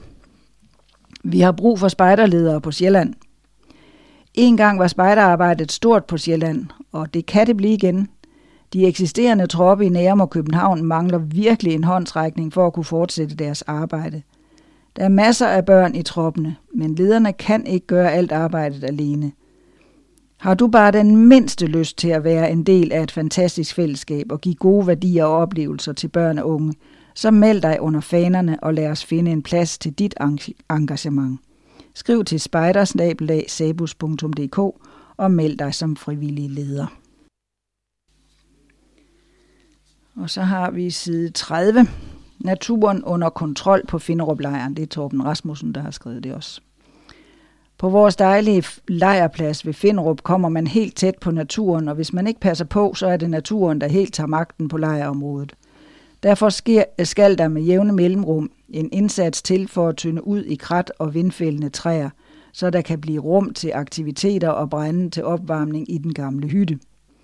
Den første weekend i februar havde en god flok af finderup venner fra Vendsyssel til Lolland sat hinanden stævne til et par dage i godt selskab i Finderup-hyttens hyggelige omgivelser. Det var efterhånden længe siden, der sidst havde været en større arbejdssamling, og området trængte til en kærlig hånd. Hviledagen over blev tiden brugt til naturvandring og udflugt, og søndag blev der arbejdet igen med træfældning, buskrydning og brændeklyvning – og oprydning af gamle jernbanesvælder og betonaffald, som skulle tages ud af naturens kredsløb og køres væk. Det var dejligt at opleve den gejst og det gå på mod, som afspejles i hele flokken, der brugte tid, kræfter og udstyr på at sætte skik på grunden, så der fortsat kan være aktiviteter og udvikling på Finderup-lejren. Tak for indsatsen. Der er noget med en gammel traktor, der er i gang. Og så er der øh, Sabus repræsentantskab, indflydelse, fællesskab og demokrati. Og det er Dorte Tyrgod Svendsen og Torben Rasmussen, der har skrevet det. Vi hører tit i pressen om, at den danske foreningsmodel er noget helt særligt. Den demokratiske proces, der foregår, når alle medlemmer får en stemme ind i, hvordan foreningen skal strikkes sammen, er både unik og fantastisk. Vi er ikke et lukket system gennem året. Man kan altid kontakte Sabus eller vores bestyrelse – men denne ene gang om året får du systematisk mulighed for indflydelse og øget viden til Sabus' repræsentantskab. Den 23. april inviteres alle, der er medlemmer i organisationen Sabus, til repræsentantskab. Lokalforeningerne udvælger delegerede med stemmeret, men alle andre er også velkommen til inspiration, samvær og fællesskab. Det gælder også, hvis du endnu ikke er aktiv leder, men gerne vil snuse til kirkens børne- og ungdomsarbejde. I år har vi lagt workshops og relevante oplæg ind i løbet af dagen. Få viden om børnebestyrelser, hør mere om initiativpuljen og dens effekt ude i landet og deltage i Spejderrådet. Arrangementet er gratis, men tilmelding nødvendigt. Skal du repræsentere din lokalforening som delegeret, skal dette fremgå af din, din tilmelding. Vel mødt. Jo flere stemmer, desto større fællesskab, desto større demokrati. Tilmelding på sabus.dk. Og det er på Vejle, i Vejlefjordkirken 23. april kl. 10-16. Børn, spejder og unge tiner. Og så har vi side 31, der er en ungdomsdag i Odense. Ambassadøren og troen får tøj på og går ud. Det begynder den 28. om aftenen, og så er det den 29. hele dagen, og den 30. er afslutningen. April. En hel dag sammen plus det løse. Der er selvfølgelig mad hele dagen, som Odenses unge sørger for. Musikken er også lokalt arrangeret sammen med Sabus. Oplæg ved Jens Vesterager og Allan Falk og debatoplæg. Se hele programmet fra fredag kl. 18.30 og tilmeld dig på sabus.dk.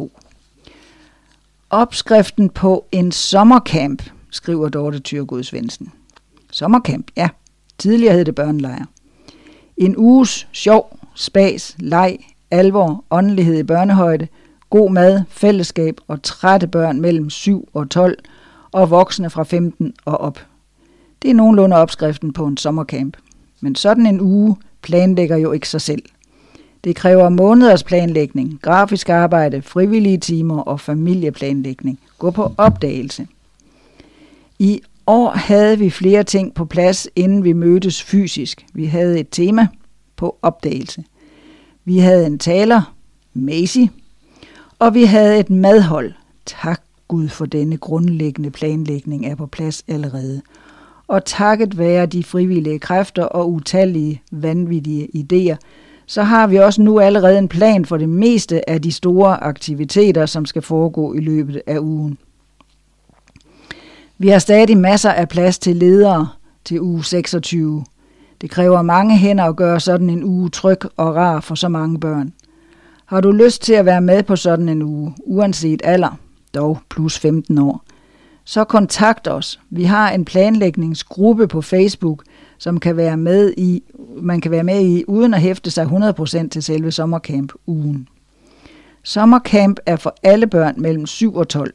Læs om det spændende program, om tilmelding, transport og andre praktiske oplysninger på sabus.dk. Og side 32 nye kræfter og stort engagement for Teen Camp 2023. Min hverdag, min Gud. Det er Mikkel Jalving, og der har skrevet, og det er Dorte, der har taget billeder. Nok er det stadig koldt her i februar, men en sommer ligger på lur i 2023, og det betyder endnu en version af Teen Camp. Og sådan en Teen Camp planlægger jo ikke sig selv. Så den 3. til 5. februar mødtes vi en gruppe på ca. 25 teenledere på St. Knudsborg ved Middelfart for at planlægge Teen Campen. Teen Camp har de sidste godt fem år været bort af en kernegruppe af ledere, som har brændt for campen og haft den som deres helt store passion. Men livet går videre for alle, og derfor har der været en stor naturlig udskiftning i ledergruppen i takt med, at de ældste går videre til andre ting. På planlægningsweekenden var vi velsignet med mange nye ansigter, og vi kom rigtig langt med planlægningen. Vi har valgt temaet til årets teencamp, som bliver Min hverdag, min Gud. Spørgsmålstegn. Udover en hel masse meget effektiv planlægning, var der også plads til fordybelse, tilbedelse og meget vigtige samtaler om, hvad vores teencamp skal være. Michael og René Bistrup delte inspirerende ord med os i løbet af weekenden, og vi blev fyldt åndeligt på med lovsang og bøn. Jeg er yderst fortrøstningsfuld omkring Teen Camp 2023, Udskiftningsprocessen bringer nye ting med sig, og vores teenager kommer til at mærke en guddommelig kærlighed, som skal være grundsten for Teen Camp 2023. Så er der en annonce. Vil du lave mad til os? Kunne du tænke dig at blive en del af et helt unikt fællesskab, og har du lyst til at gøre en kæmpe flok teenager og unge mennesker lykkelige i en hel uge? Gode nyheder. Teen Camp øh, teamet leder nemlig efter en eller flere, som vil bruge en uge af deres sommer på at lave mad på Teencampen den 9. til 16. juli. Det er en fantastisk mulighed for at knytte bånd med kirkens unge voksne og teenagere. Du eller I er selvfølgelig stærkt assisteret af Sabus utrættelige lederteam. Hvis du er interesseret, så skriv til os på jj sabus.dk eller mj sabus.dk DK.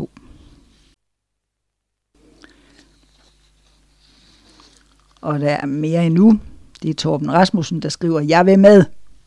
Sommer, sol og spejderlejr i Ungarn. Den største begivenhed i sommeren 2023 må uden tvivl være den internationale spejderlejr til ED Camboreen i Ungarn, hvor flere tusind unge sætter hinanden stævne til en fest af en lejr med temaet Count Me In, altså frit oversigt, jeg vil med. Udover den gode vejrudsigt, som de lokale næsten har garanteret os, er der denne gang et særligt fokus på også de ældre spejdere, roverne, der får deres eget roveraktivitetsland. Danmark kommer til at stå for 4-5 aktiviteter, hvoraf en af dem er en skattejagt, som skal involvere alle deltagerne på lejren i løbet af den uge lejren foregår.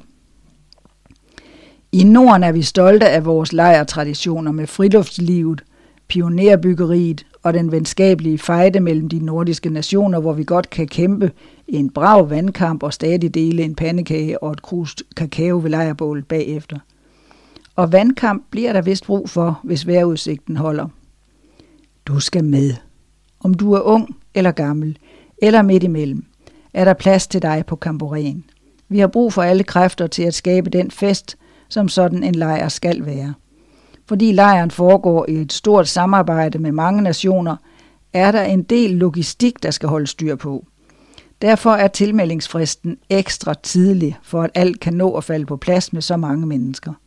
Skynd dig derfor at melde dig og få dig og dine venner til TED Kamboren i Ungarn, så ingen kommer til at gå glip af denne unikke anledning til en stor oplevelse og fantastisk fællesskab, der giver minder for livet. Bemærk, tilmeldingsfristen er 1. maj. Gå ind på sabos.dk og sørg for, at du bliver meldt til i god tid. Og så er der noget med en bededagslejr, både i Finderup og i Faxe. Den 4. til 7. maj 2023 skal vi ses igen. Limited edition, måske for sidste gang. Gå ikke glip af årets hyggeligste spejdertur til to af Danmarks bedste lejrpladser. Finderup-lejren ved Viborg i hjertet af Jylland, eller lejrpladsen ved Egehytten i Faxe på det skønne Sydsjælland.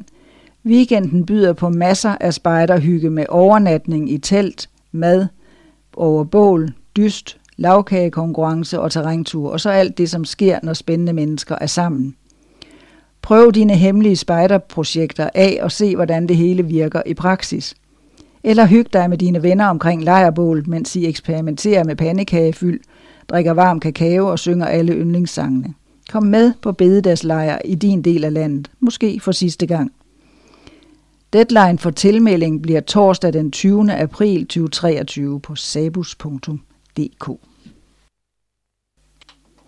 Så er vi nået til seniorsiderne, side 34. Det er stadig hvorfor. Og det er Walter Hartmann, der er, har skrevet det. Hvor længe, herre, skal jeg råbe om hjælp, uden at du hører? Skrige til dig om vold, uden at du frelser? Herren svarede mig, skriv synet tydeligt på tavler, så det er let at læse. For synet gælder først den fastsatte tid, det vidner om inden, og det bedrager ikke, hvis det trækker ud, så vent, for det kommer. Det udebliver ikke. Se, den overmodige er uden retskaffenhed, men den retfærdige skal leve i tro. Habakkuk's bog 1 og 2. Jeg har for nylig været i selskab med profeten Habakkuk. Ah, ikke fysisk naturligvis, men rent mentalt. Læserbreve i aviserne, kommentarer i sabberskolen, snakken i sociale samværssituationer har gang på gang ledt tankerne tilbage til det gamle testamentes måske mest undrende profet. Han kunne ikke forstå, at Gud ikke greb ind over for det, han opfattede som en håbløs situation – og har måske heller ikke helt forstået Guds svar, som vel var det mest underfulde. Underfundige Gud kunne svare, den retfærdige skal leve i tro. Vi stiller spørgsmål hele livet. Det begynder tidligt, når familiens yngste begynder at undres over livets finurligheder med en spørgjørn ukulighed. Ukulig, hvorfor? Det fortsætter med de plagende ungers hvorfor når de fristende sager nærmest kassen i supermarkedet ikke ender i indkøbskurven sammen med de ugentlige nødvendigheder. Senere følger de udfordrende og oprørske spørgsmål fra teenager, der synes, at forældre er gammeldags og ude af trit med tiden. Fordi Gud er vores far, og vi er hans børn, fortsætter vi med vores undrende spørgsmål. Hvorfor forholder Gud sig, som han gør? Og hvorfor griber han ikke ind, når vi synes, at tiden er inde til det? Gud, Gud bliver heldigvis hverken vred eller afvisende over for vores spørgsmål. Det gjorde han heller ikke med Habakkuk. I virkeligheden siger han jo bare, Habakkuk, du vil gerne vide, hvorfor jeg til synligheden ikke griber ind. Men selvom jeg forklarede dig det, vil du ikke kunne rumme det. Du må bare tro, at jeg ved, hvad jeg gør. Derfor, den retfærdige skal leve i tro. Vi er bedre stillet end Habakkuk. Han levede før korset, mens vores perspektiv gør, at vi tør tro på, at alting ender godt. Kristi kors er garantien for, at Gud vil os det gode. For således elskede Gud verden, at han gav sin enborne søn for den hver, som tror på ham, ikke skal fortabes, men have evigt liv. Den tekst kendte profeten ikke. Men han lyttede alligevel så meget til Guds svar, at han til sidst erkendte. Vinstokken bærer ikke frugt.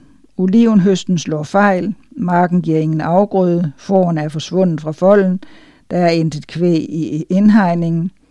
Jeg vil juble over Herren og fryde mig over min frelses Gud. Gud, Herren, er min styrke. Selvom vi stadig spørger hvorfor, selvom vi ikke forstår alt, løsningen lyder stadig. Den retfærdige skal leve af tro. Så har vi Syng dig glad. Den seneste udgave af medlemsmagasinet Kirke og Medier er netop udkommet. Det indeholder blandt andet en artikel om fællessang. Muff og Hammer sætter fokus på sangen i nyt P2-program. Artiklen inspirerede seniorsidernes redaktør til en lille rundspørg omkring yndlingssalmer. Det er Mathias Hammer og Katrine Muff, som er værter på P2-programmet Sangbogen med Muff og Hammer. Hanneke von Amstel svarer. Salmen 199, der gik to mænd mod den lave sol, er en af mine favoritter fra vores salmebog.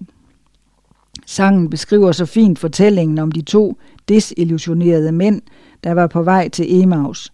Alt det, som de havde troet på, var faldet til jorden, og de var virkelig triste og håbløse. Lige der kommer Jesus selv og trøster dem. Sådan er han. Og det giver også os håb og trøst. Melodien og teksten går op i en så fin enhed, så man må selvfølgelig gerne synge sidste vers med lidt ekstra kraft og glæde. Så har vi Per Årsæt Hansen. Så har vi side 36. Er jeg spansk vraggods i Danmark eller arving til livet? Det er Lennart Falk, som er formand for Seniorforeningen, der har skrevet det.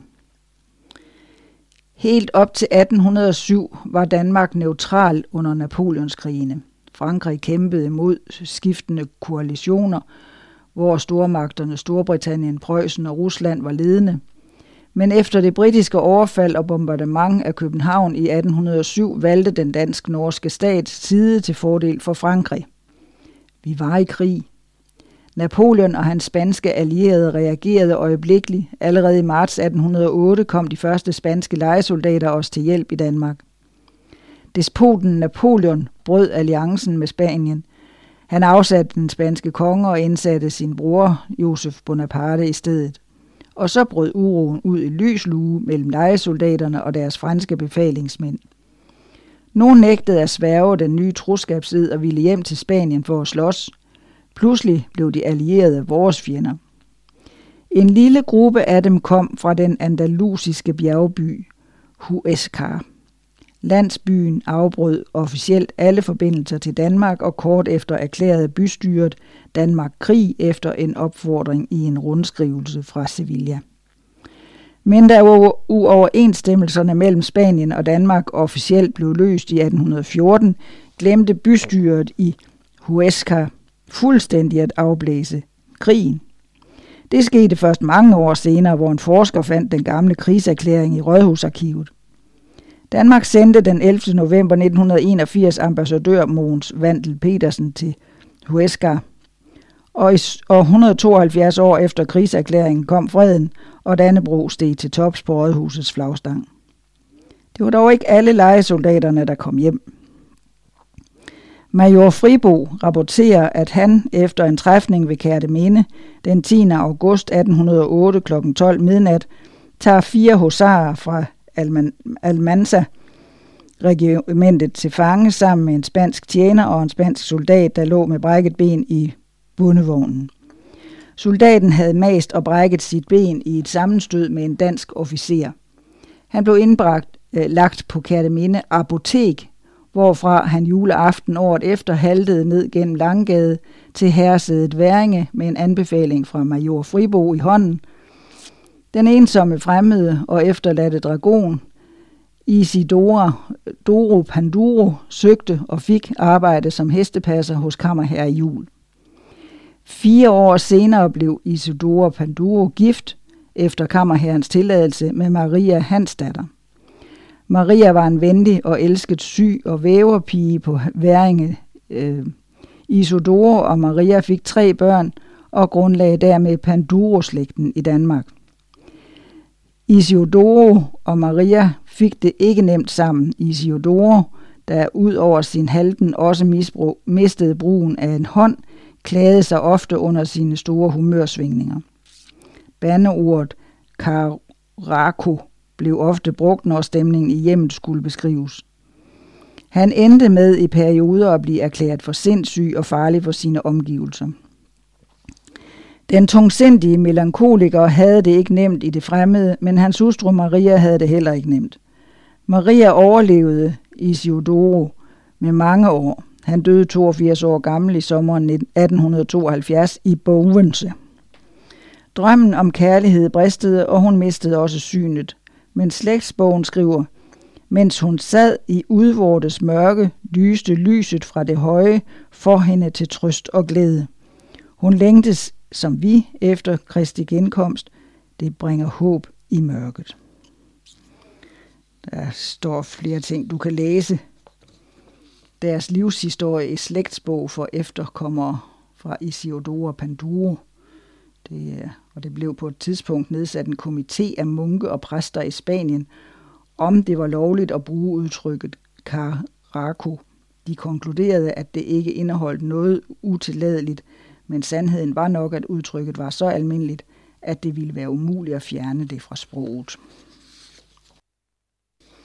Og så har vi lige den sidste side her fra seniorsiderne. Det er nu, du skal sikre dig plads på skandinavisk seniorstævne den 25. til 30. juli 2023. Stævnet afholdes på Hurdalsjøens Hotel i Skrædderbakken 9 i Hurdal. Hotellet ligger cirka 80 km fra Oslo. Det er en arkitektonisk perle, som spejler sig smukt i Hurdalsjøen og omgivet af naturen med mulighed for mange aktiviteter. Rundt om hotellet ligger en kunstpark med mange fine kunstværker. Programmet byder på inspirerende foredrag med stævnens hovedtaler Klaas Lundstrøm, formand for Adventistkirken i Østnorge. Spændende workshops, udflugt til norsk seværdighed, meget sang og musik, Pris per deltager er i norske kroner 6.500 på dobbeltværelse øh, og norske kroner 6.750 på eneværelse. I danske kroner var det i marts måned 4.500 4.700. Og så transporten. Hvis man ankommer med tog, fly eller båd, vil der være mulighed for at fortsætte med stævnebus, der afgår fra Fornebu Lufthavn kl. 16 på ankomstdagen. Der afgår jævnligt tog til Fornebu fra både togstation og bådhavn. Forhåndstilmelde til stævnebussen nødvendigt samtidig med tilmelding til stævnet. Tilmelding skal ske til Elisabeth Jalving på elsebethjalving.gmail.com eller mobil 30 62 79 99. Og så er der noget med kloven for en eftermiddag. Undertegnet var sammen med min hustru for et par dage siden inviteret til et 90-års jubilæumsfejring på kursuscenter Severin. Det gav os blandt andet mulighed for at deltage i et workshop med danske hospitalsklovne. En oplevelse, som både var befriende og lærerig. Måske kunne det føre til en lignende oplevelse, når vi i sommeren 2024 igen mødes til sommerstævne på Severin. Stedet er reserveret i uge 30, og vores rare severiner glæder sig allerede til gensynet. Du bør naturligvis også sætte kryds i kalenderen og måske opleve at blive klovn i en time. Walter Hartmann. Side 38. Tro, håb og kærlighed, men størst af dem er kærlighed. Og det er bryllup og velsignelser og lidt forskelligt. Natalie og Scott den 26. februar 2023 blev Natalie John, Johansson viet til Scott Hobart af pastor Clarence Lewis fra øh, Kalifornien i Odense Adventkirke. Natalie, som oprindeligt er fra Svendborg, har de seneste år arbejdet for Adventistkirken i England. Scott er matematikprofessor ved Los Midanos College i Kalifornien. De nygifte bosætter sig i Brentwood, Kalifornien, og vi ønsker dem Guds velsignelse med deres nye tilværelse der, Kim Hagen Jensen. Og så er der mange. Den 14. januar blev mange Ngu Shuang optaget ved bekendelse i Adventistkirken. Mange er fra Myanmar og bor nu i Frederikshavn sammen med sin kone Olivia og deres børn. Han er døbt i Baptistkirken, men kommer nu i Embracing Church i Frederikshavn. Vi ønsker mange og hans familie Guds velsignelse. Rasmus Havre. Og Isabel og Nolan. Sabaten den 11. februar var menigheden et Tisted rammen om velsignelsen af Isabel og Nolan. Isabels forældre er Janet Mihigo og Erik Bakata Kamansi. Nolans forældre er Fasila Mihigo og Valisi Mangnyra. Vi ønsker Guds rige velsignelse for de to dejlige familier, Allan Falk. Og så er der Olivia.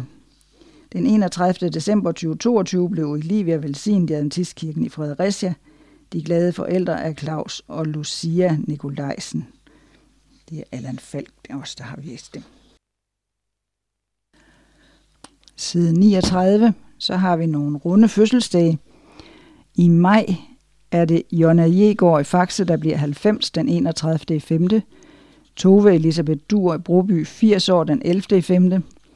Margit Petersen i Nakskov 80 år den 15. i 5. Bent Vagn Olsen Hundested 80 år den 26. i 5.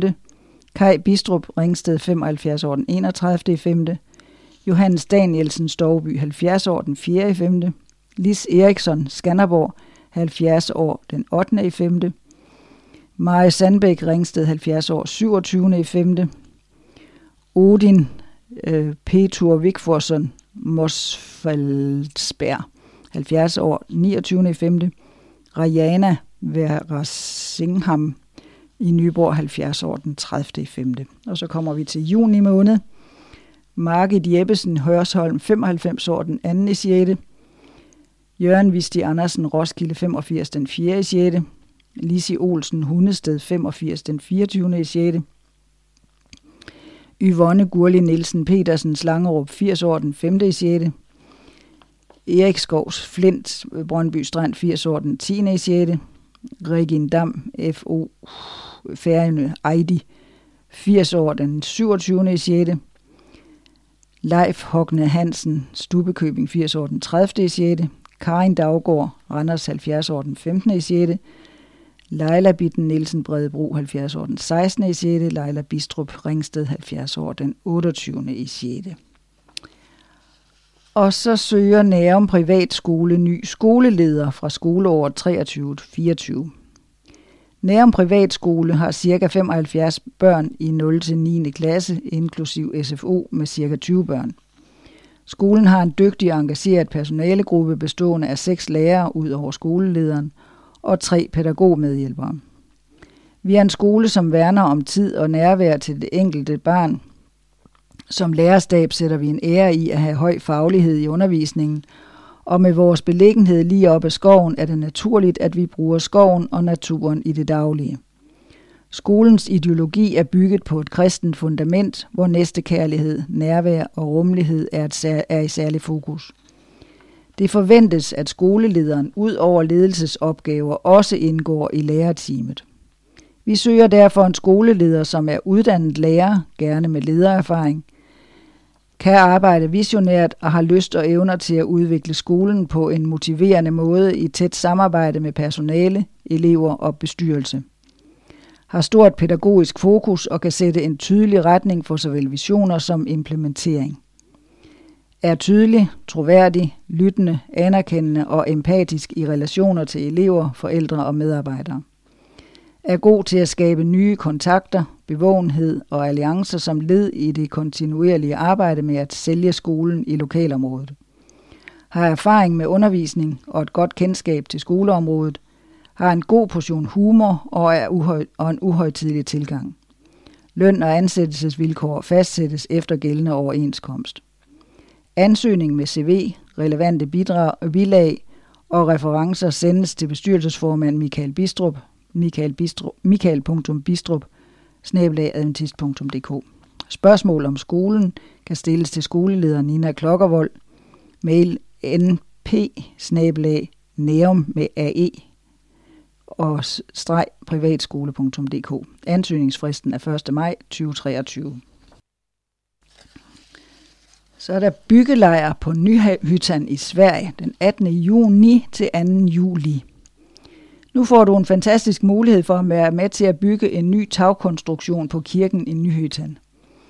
I mange lande har frivillige været med til at bygge kirker, skoler og andre bygninger for Adventistkirken.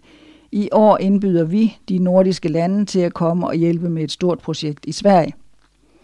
Kirken i Nyhytan er bygget med fladt tag, og dette har i mange år skabt store problemer med lækager og frostskader.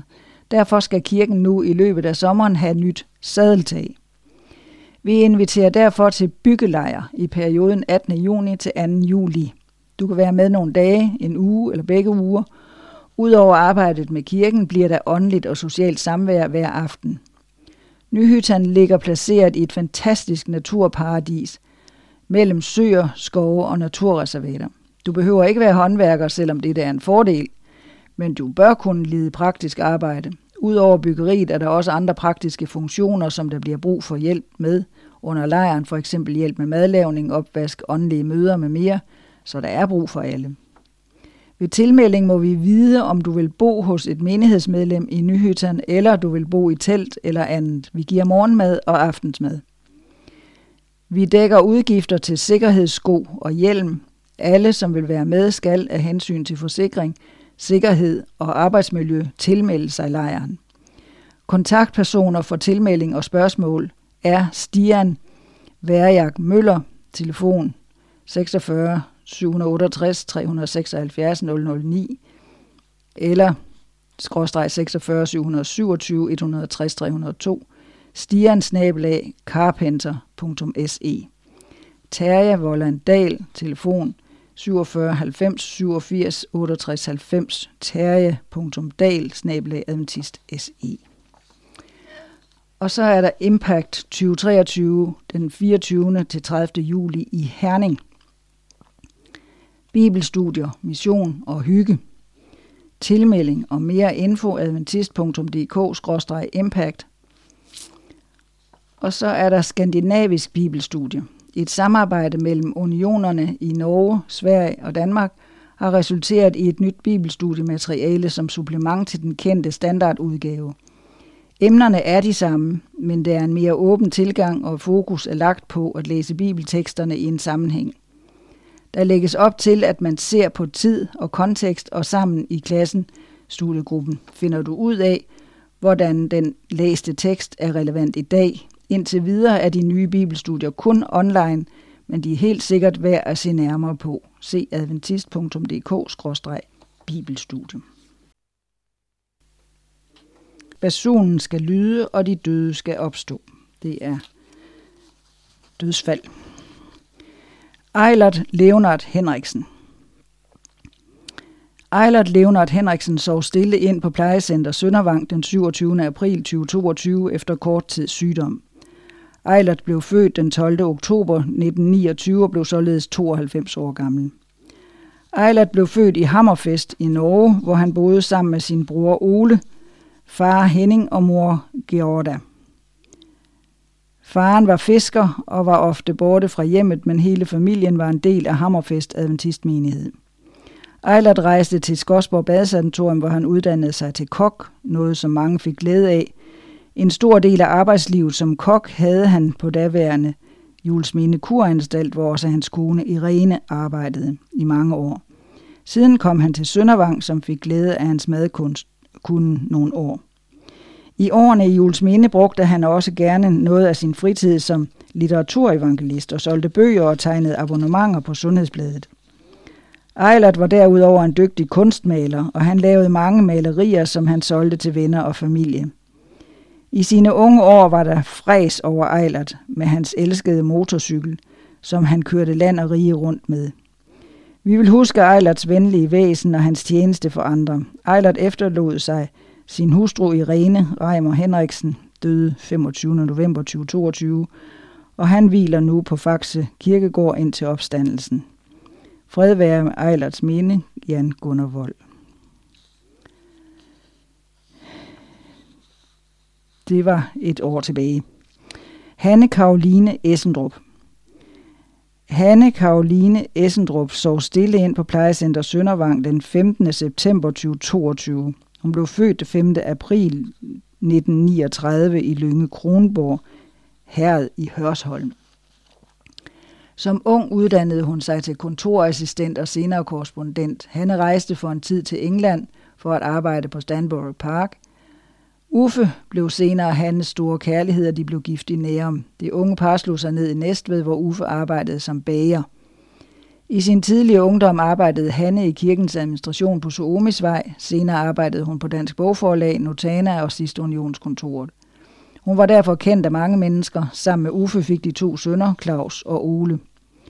Hanne mistede sin mand i 2014. Kun to år før måtte hun sige farvel til sin ene søn, der omkom i en ulykke.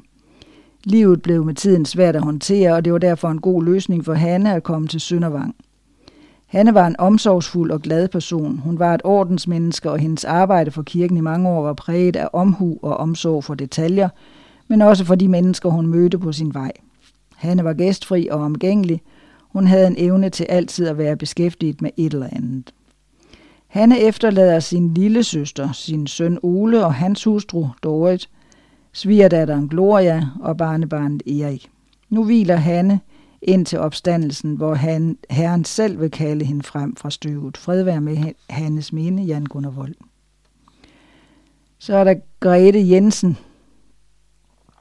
Søndag den 6. november 2022 gik Grete Jensen bort. Grete blev født i Thy den 21. december 1927 og blev således næsten 95 år gammel. Grete voksede op i Salling i en stor søskendeflok. Faren, Mads Clausen, arbejdede ved statsbanerne. Grete måtte hjælpe til med at arbejde i tørvemosen, så snart der var mulighed for det. Hun blev gift med Åge D. Jensen, og sammen fik de børnene Per og Annie, som hun elskede utrolig højt. Åge døde dog alt for tidligt, så Grete fik mange år alene. Gretes store kærlighed til børn, ikke kun hendes egen, men alle de børn, hun mødte, beholdt hun hele livet igennem. Ligeledes havde Grete en udtalt omsorg for dem, der trænger og gav regelmæssigt til dem i nød. Grete har altid troet på Gud, men på et tidspunkt i livet, hvor mørket trængte sig omkring hende, følte hun, at Jesus talte til hende. Dette tilskyndede hende til at kende ham endnu dybere. Hun modtog kort efter bibelstudier fra korrespondanceskolen og tilsluttede sig Adventistkirken. Grete havde en stærk tro på livet efter døden. Hun håbede selv på at leve, indtil Jesus kom igen i himlens skyer. Men når hun ikke kunne være her så længe, så var hun helt overbevist om, at hun skulle stå op ved Jesu genkomst, som det er beskrevet i Thessaloniker, 1. Thessaloniker 4, 13-18. Grete var på alle måder en ven, en mor, en bedstemor, oldemor og tiboldemor. Vi alle kan se op til et sandt troens menneske. Æret være Grete Jensens minde. Irene Reimer Henriksen. Irene Reimer Henriksen stod, stod stille ind 25. november 2022. Irene blev født i Toreby ved Nykøbing Falster. 10. januar 1944 blev således 78 år. Irene var særdeles god til det huslige, og det var derfor naturligt for hende at arbejde som husassistent. På et tidspunkt var hun også tilknyttet Jules Minde, kuranstalt. Irene nåede at arbejde både der og på Skorsborg Badesanatorium, også på plejecenter Søndervang. Fra toppen af Norge mod isødet hentede øh, Irene sin kære Eilert, som uddannede sig til kok i Danmark. Irene og Eilert fik i 1960 et godt øje til hinanden, og de besluttede sig for at indgå ægteskab. Eilert var også en ivrig tjener i menigheden, og sammen besluttede de sig for at rejse land og rige rundt med bøger fra Dansk Bogforlag. Irene var tæt knyttet til sin familie, og det var derfor svært for hende, da hendes forældre gik bort. Specielt svært var det, da hendes tvillingebror Preben døde i 2012. Men her var Birte og Ole Kendel en god støtte for både Irene og Eilert. Da livet blev svært for dem begge, blev Søndervang et kendt og trygt sted at tilbringe livets solnedgang. Irene mistede sin Eilert i 2022, og selv sov hun ind nogle måneder senere.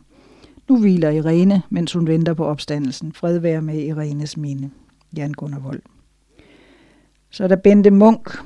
Hun blev født i Middelfart den 1. april 1945, og senere flyttede familien til Ny Stenderup efter et par år ved Knareborg. Bente blev døbt af Gunnar Asholm i 1962. Hun kom til Skodsborg Badesanatorium med en reel eksamen i kufferten, men sanatoriet som arbejdsplads blev siden udskiftet med Toms, Zoo Økonom- Økonomaforeningen og kurser i Rosen-metoden. Uddannelsen som dameskrædder blev valgt, fordi håndarbejdet og maskinsyning var hendes store interesse, som AHA, adventisternes hjælpearbejde, også siden høstede gavn af.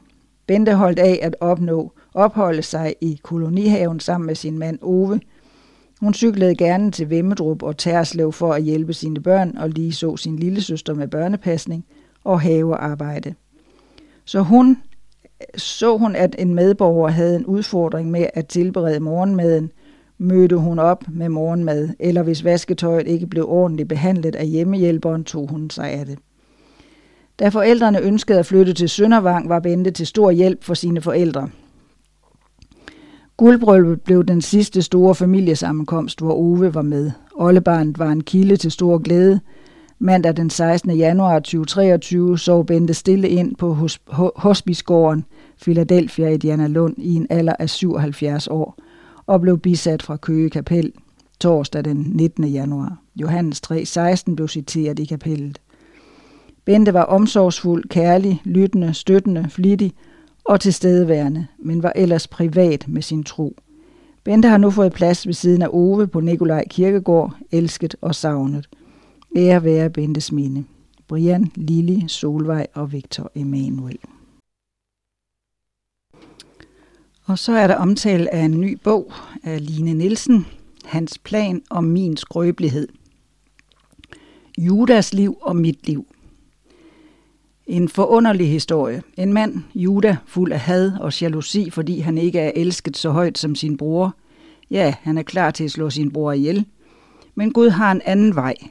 Og en dag, efter sex med en kvinde, han tror er prostitueret, bliver han omvendt og tager ansvar og lederskab. Men det er ikke kun historien om ham. Det er historien om, hvordan Gud har planer, der er langt større end vores omstændigheder – og hans store plan er at sætte dig fri, så du kan være med i hans forunderlige plan. Bogen er skrevet af Line Nielsen, som også er forfatter til bøgerne Elsket af ham, og Sandheden sætter dig fri. Bogens omslag er designet af Laura S.A. Higeli, som også har tegnet vignetter til at illustrere bogens kapitler. Køb bogen på udfordringens forlag hos jana.dk eller under årsmødet på Himmerlandsgården. Bogen har 100 sider og koster 98 kroner. Side 43. Det er kollekter i det næste periode. Og først så er der årsmødegaven den 20. maj. Det er Christine Udinson, der skriver det. Årsmødegaven går i år til Mission for Millennials projektet i København. Vi kan se et kæmpe behov for, at vi på en mere ihærdig, eksperimenterende og moderne måde når ud til de unge millennials i København. Vi mener, at der er rigtig mange, der længes efter at høre om Jesus og Adventistkirkens unge er nøglen til at komme ud med dette budskab. Vi vil understøtte de fællesskaber, der allerede er godt i gang, og starte nye grupper op på tværs af hovedstaden. Til dette har vi brug for midler. Vi har brug for at ansætte en præst og helst to til dette arbejde, i det vi allerede ved, at alene i vores eget netværk er der over 250 personer i alderen 25-30 år, som vi gerne vil i dialog med. Unge mennesker, der er åbne for dialogen med kirken, som vi ser det. Vi har brug for at gå i dialog med denne gruppe unge, for at tale med dem om de værdier, Adventistkirken har i dag, som Jesus i centrum, tillid, frihed, begejstring og generøsitet. Vi tror på, at vi er kaldet til at have en bedre samtale om tro, mission, hviledagen, forvaltning. Dette er et forsøg på at gøre Adventistkirken mere relevant for denne gruppe i den tid, vi lever i. Og så har vi kollekten den 3. juni. Det er korrespondanceskolen, eller Inspirate. Det er Peter Larsen, der skriver, for nogle måneder siden fik vi en henvendelse fra et af de danske fængsler. En indsat ønskede at tage et par af vores kurser – Selvom vi er på vej ind i en digital transformation, så måtte en sådan henvendelse selvfølgelig være per brev. Andet kan ganske enkelt ikke lade sig gøre. Vi sendte de to kurser afsted, og efter nogen tid kom der brev tilbage med svar og en kommentar om, at Vi burde reklamere meget mere inden for murene, da det er en fantastiske kurser. En sådan begejstring kan godt sætte humøret et par grader op. I øvrigt ville han gerne have samtlige kurser. Så nytter arbejdet. Ja, det gør det i hvert fald for den enkelte. Og det er vel derfor, vi i det hele taget har brevkurser. Du kan støtte arbejdet med din kollekt, så vi i fremtiden både kan tilbyde kurserne digitalt og et helt almindeligt brev, når det er ønsket. Tak for din gave den 3. juni. Hvad er Inspirate? Gennem tiden har der været forskellige navne. Bibelbrevskolen, Korrespondenceskolen, K-skolen og nu Inspirate. Det tager tid at få alt materialet opdateret til det nye design, men efterhånden vil K-skolen blive udfaset og Inspirate være det gældende navn. Og så har vi en kalender. Der er først for april måned. 3. april advent nyt nummer 2 udkommer det det her. 14. til 16. april rovertur fra top til top i Jylland. 19. april deadline for stof til advent nyt nummer 3. 23. april Sabos repræsentantskab. 23. 24. april Unionsbestyrelsen mødes. 29. april Ungdomsdag i Odense. 30. april sidste tilmeldingsfrist til årsmødet. Og så går vi over til maj måned, den 4. til 7. bededagslejre Finderup og Faxe. 14. til 17. maj arbejdsdage med klargøring til årsmøde i Himmerlandsgården. 17. til 21. maj årsmøde på Himmerlandsgården. Og så når vi til juni måned. Den 4. juni Sabus bestyrelsesmøde. Den 5. adventnyt nummer 3 udkommer. Den 10. juni lovsangsfest Vejlefjordskolen. Den 25. juni til 2. juli sommercamp Himmerlandsgården. Den 4. juli deadline for stof til adventnyt. Den 9. til 16. juli teen camp på Himmerlandsgården. Og et eller andet tidspunkt, det har jeg nu et andet sted, men her er det ikke fået sat, så er det Impact i Herning.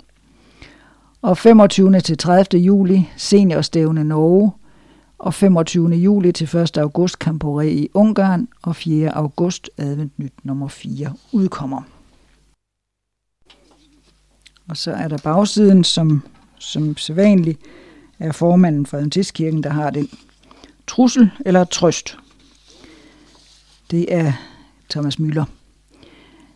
De menigheder, der de seneste måneder har hørt mig prædike, har set et billede, jeg har haft med, som de første adventist pionerer brugte i 1870'erne til at undervise og sammenfatte vores tro. Det er et litografi med en dominerende altseende øje, der kigger ud gennem et løvtræ med de ti bud. Når jeg ser på billedet, giver det mig en meget, et meget dystert billede af, hvem Gud er, og når jeg læser beskrivelsen af planchen i Adventist Review 27. maj 1873, bliver jeg endnu mere bekymret. Guds altseende øje er afbildet, så det ser gennem hans lov for at betragte menneskebørnene og sammenligne deres handlinger med hans lovs forpligtelser, og således opdage enhver synd. I mine øjne portrætteres her et meget dystert billede af Gud. Resten af min prædiken handler om, hvordan pionerernes billede af Gud ændrede sig. Men et kunstkyndigt medlem gjorde mig opmærksom på, at Guds altseende øje i kunsthistorien lige så ofte udtrykker trøst og omsorg, at der findes en kærlig Gud, der ser dig, tænker på dig og ønsker at beskytte dig. Det harmonerer meget mere med det billede, jeg har af Gud, der er villig til at aflægge sit guddommelige jeg for at nedbryde den mur af fjendskab, så han kan komme til at banke på mit hjerte, og jeg kan lukke ham ind. Se, det er et billede af Gud, der er værd at skrive hjem om. Hvordan ser dit billede af Gud ud? Er han en trussel eller en trøst? Så er der Adra-nyt.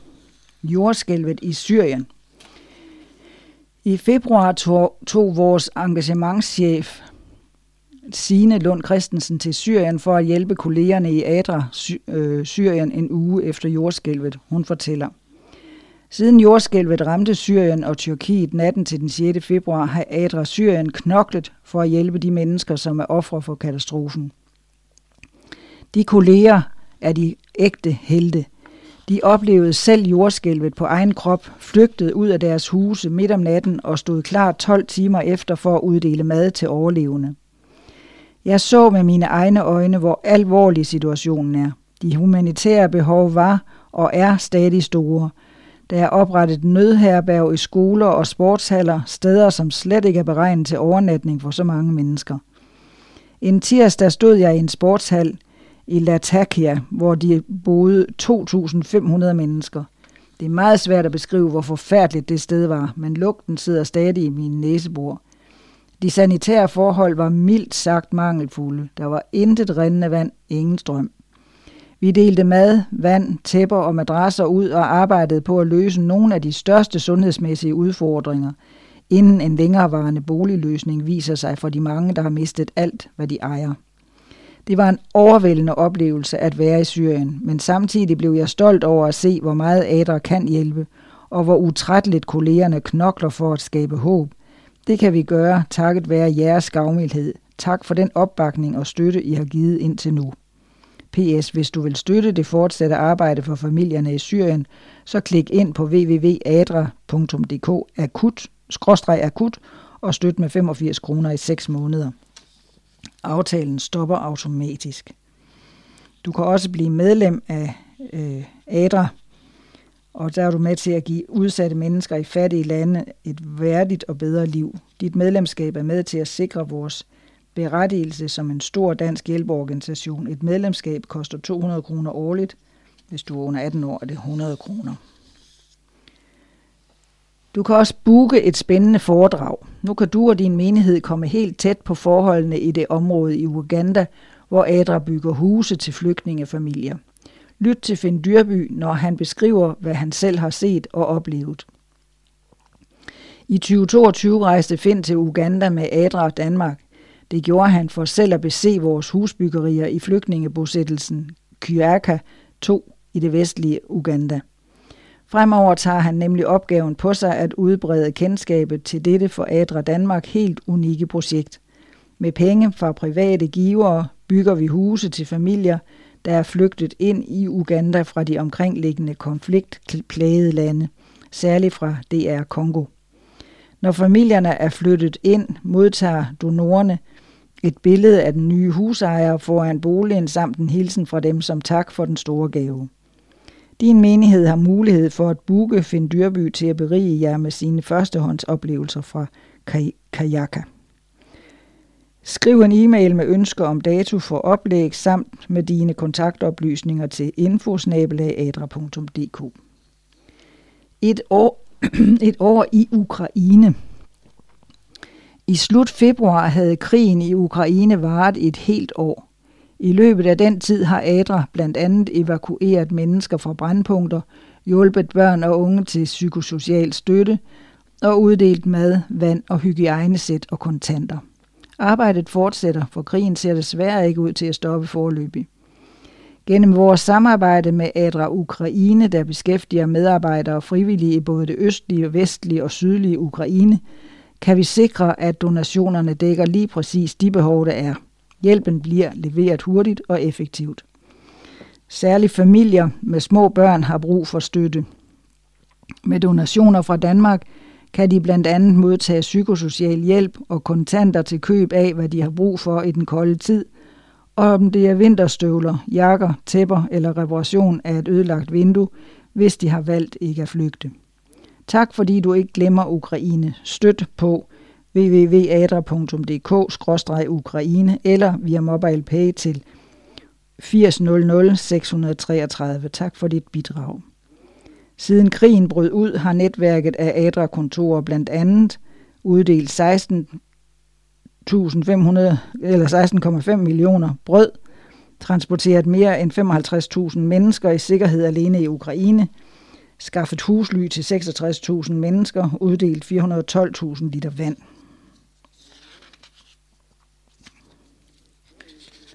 Og så har vi bedre skolegang for børn med albinisme. Overskriften beskriver det projekt, vi er ved at sætte i søen med penge fra tv-show Danmarks Indsamling, som blev vist i februar. Adra vil forbedre trivsel, rettigheder og fremtidsmuligheder for børn og familier med albinisme i Tanzania. På grund af uvidenhed, manglende hensyntagen og fattigdom oplever børn med albinisme i Tanzania både at blive stigmatiseret, udstødt og få begrænset deres adgang til uddannelse. Når pengene fra tv-showet er fordelt blandt de udvalgte hjælpeorganisationer, kan børn med albinisme i Tanzania deres lærere, klassekammerater, lokalsamfund samt lokale og nationale myndigheder forvente et massivt fokus på albinisme og de uretfærdige barriere, som dette handicap medfører.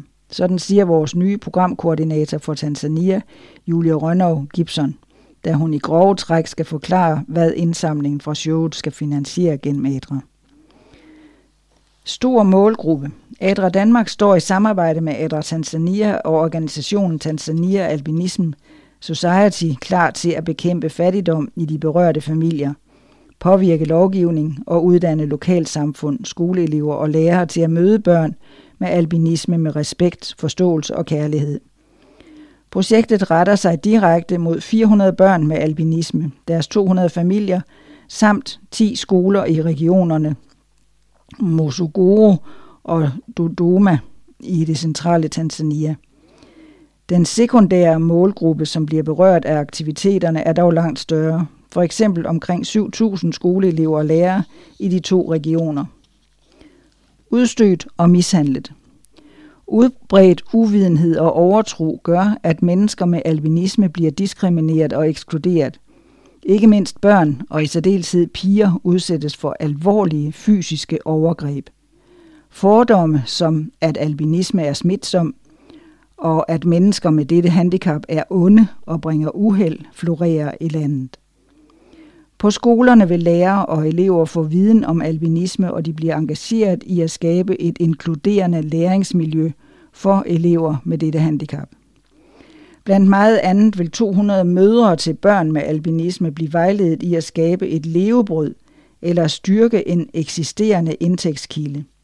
De modtager hver 150 dollars i startkapital.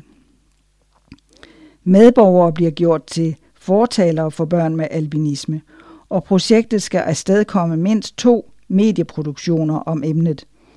Mindst 30 fundraising arrangementer med underholdning og oplysning vil blive afholdt i de to projektområder, og en uddannelsesfond bliver oprettet. Læs alt om alt det andet projektet også indebærer.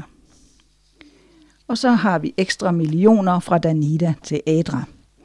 Lige før jul fik vi en besked, der satte fod i medarbejdernes humør. Danida bevilgede ekstra 9 millioner kroner til mad i Yemen og klimatilpasning i Sudan. Ekstra, fordi Adra Danmark i forvejen er på finansloven som modtager af midler til nødhjælps- og udviklingsarbejde i de nævnte lande. Både Darfur og Yemen er steder, hvor de humanitære behov kræver omverdenens opmærksomhed og hjælp, så vi er meget glade, siger generalsekretær Jens Vesterager. Mad og oplysning til Yemen. De 4 millioner kroner til Yemen skal imødegå konsekvenserne af krigen i Ukraine – 44 procent af den hvede, Yemen importerer, kommer normalt fra Rusland og Ukraine, og kiloprisen er eksploderet på grund af konflikten. Generelt høje priser på mad, brændstof og gødning i hele verden forværrer de i forvejen barske levevilkår for mennesker i Yemen, hvor børn og voksne sulter og sygdomme får lettere tag. Over det næste halve år vil Adra månedligt uddele madkuponger – til 400 udvalgte familier, altså ca. 2.400 personer, i Basartin, en bydel i havnebyen Aden, hvor mange internt fordrevne flygtninge og migranter fra afrikanske lande opholder sig. Modtagerne skal indløse kupongerne hos sælgere på lokale markeder, som Adra har indgået aftale med. På den måde kan indsatsen være med til at holde gang i den lokale økonomi og familierne kan selv vælge den mad, de ønsker. Modtagerne er særligt sårbare familier, for eksempel hvor børn er under 5 år, eller hvor forsørgeren ikke er i stand til at arbejde på grund af alder eller handicap. Oplysningskampagner om ernæring bliver en del af indsatsen blandt alle modtagerne, mens undervisning i madlavning, hvor flest mulige vitaminer bevares, bliver målrettet familier med de mest underernærede børn. Klimatilpasning i Darfur. I staten Vest Darfur, Sudan, vil ADRA med de nye Danida-midler bygge oven på vores igangværende indsats, hvor vi styrker befolkningens modstandsdygtighed og evne til at dyrke mad og tjene penge, trods klimaforandringer. Det gælder ny viden for småbønder om bedre dyrkningsmetoder, forbedring af jordforhold og meget andet. Med, med de ekstra 5 millioner støtter ADRA til lige op om systemer, der har varslet, kan varsle bønderne om klima- og vejrforhold, så de bedre kan planlægge og tilpasse deres dyrkning af mad i marken. Dertil kommer vejledning om brug af alternativer til plast, emballage og andre bæredygtige tiltag, samt undervisning af lokalbefolkningen i at holde de rette myndigheder ansvarlige for levering af ydelser som vandreservoirer eller kunstvandingssystemer.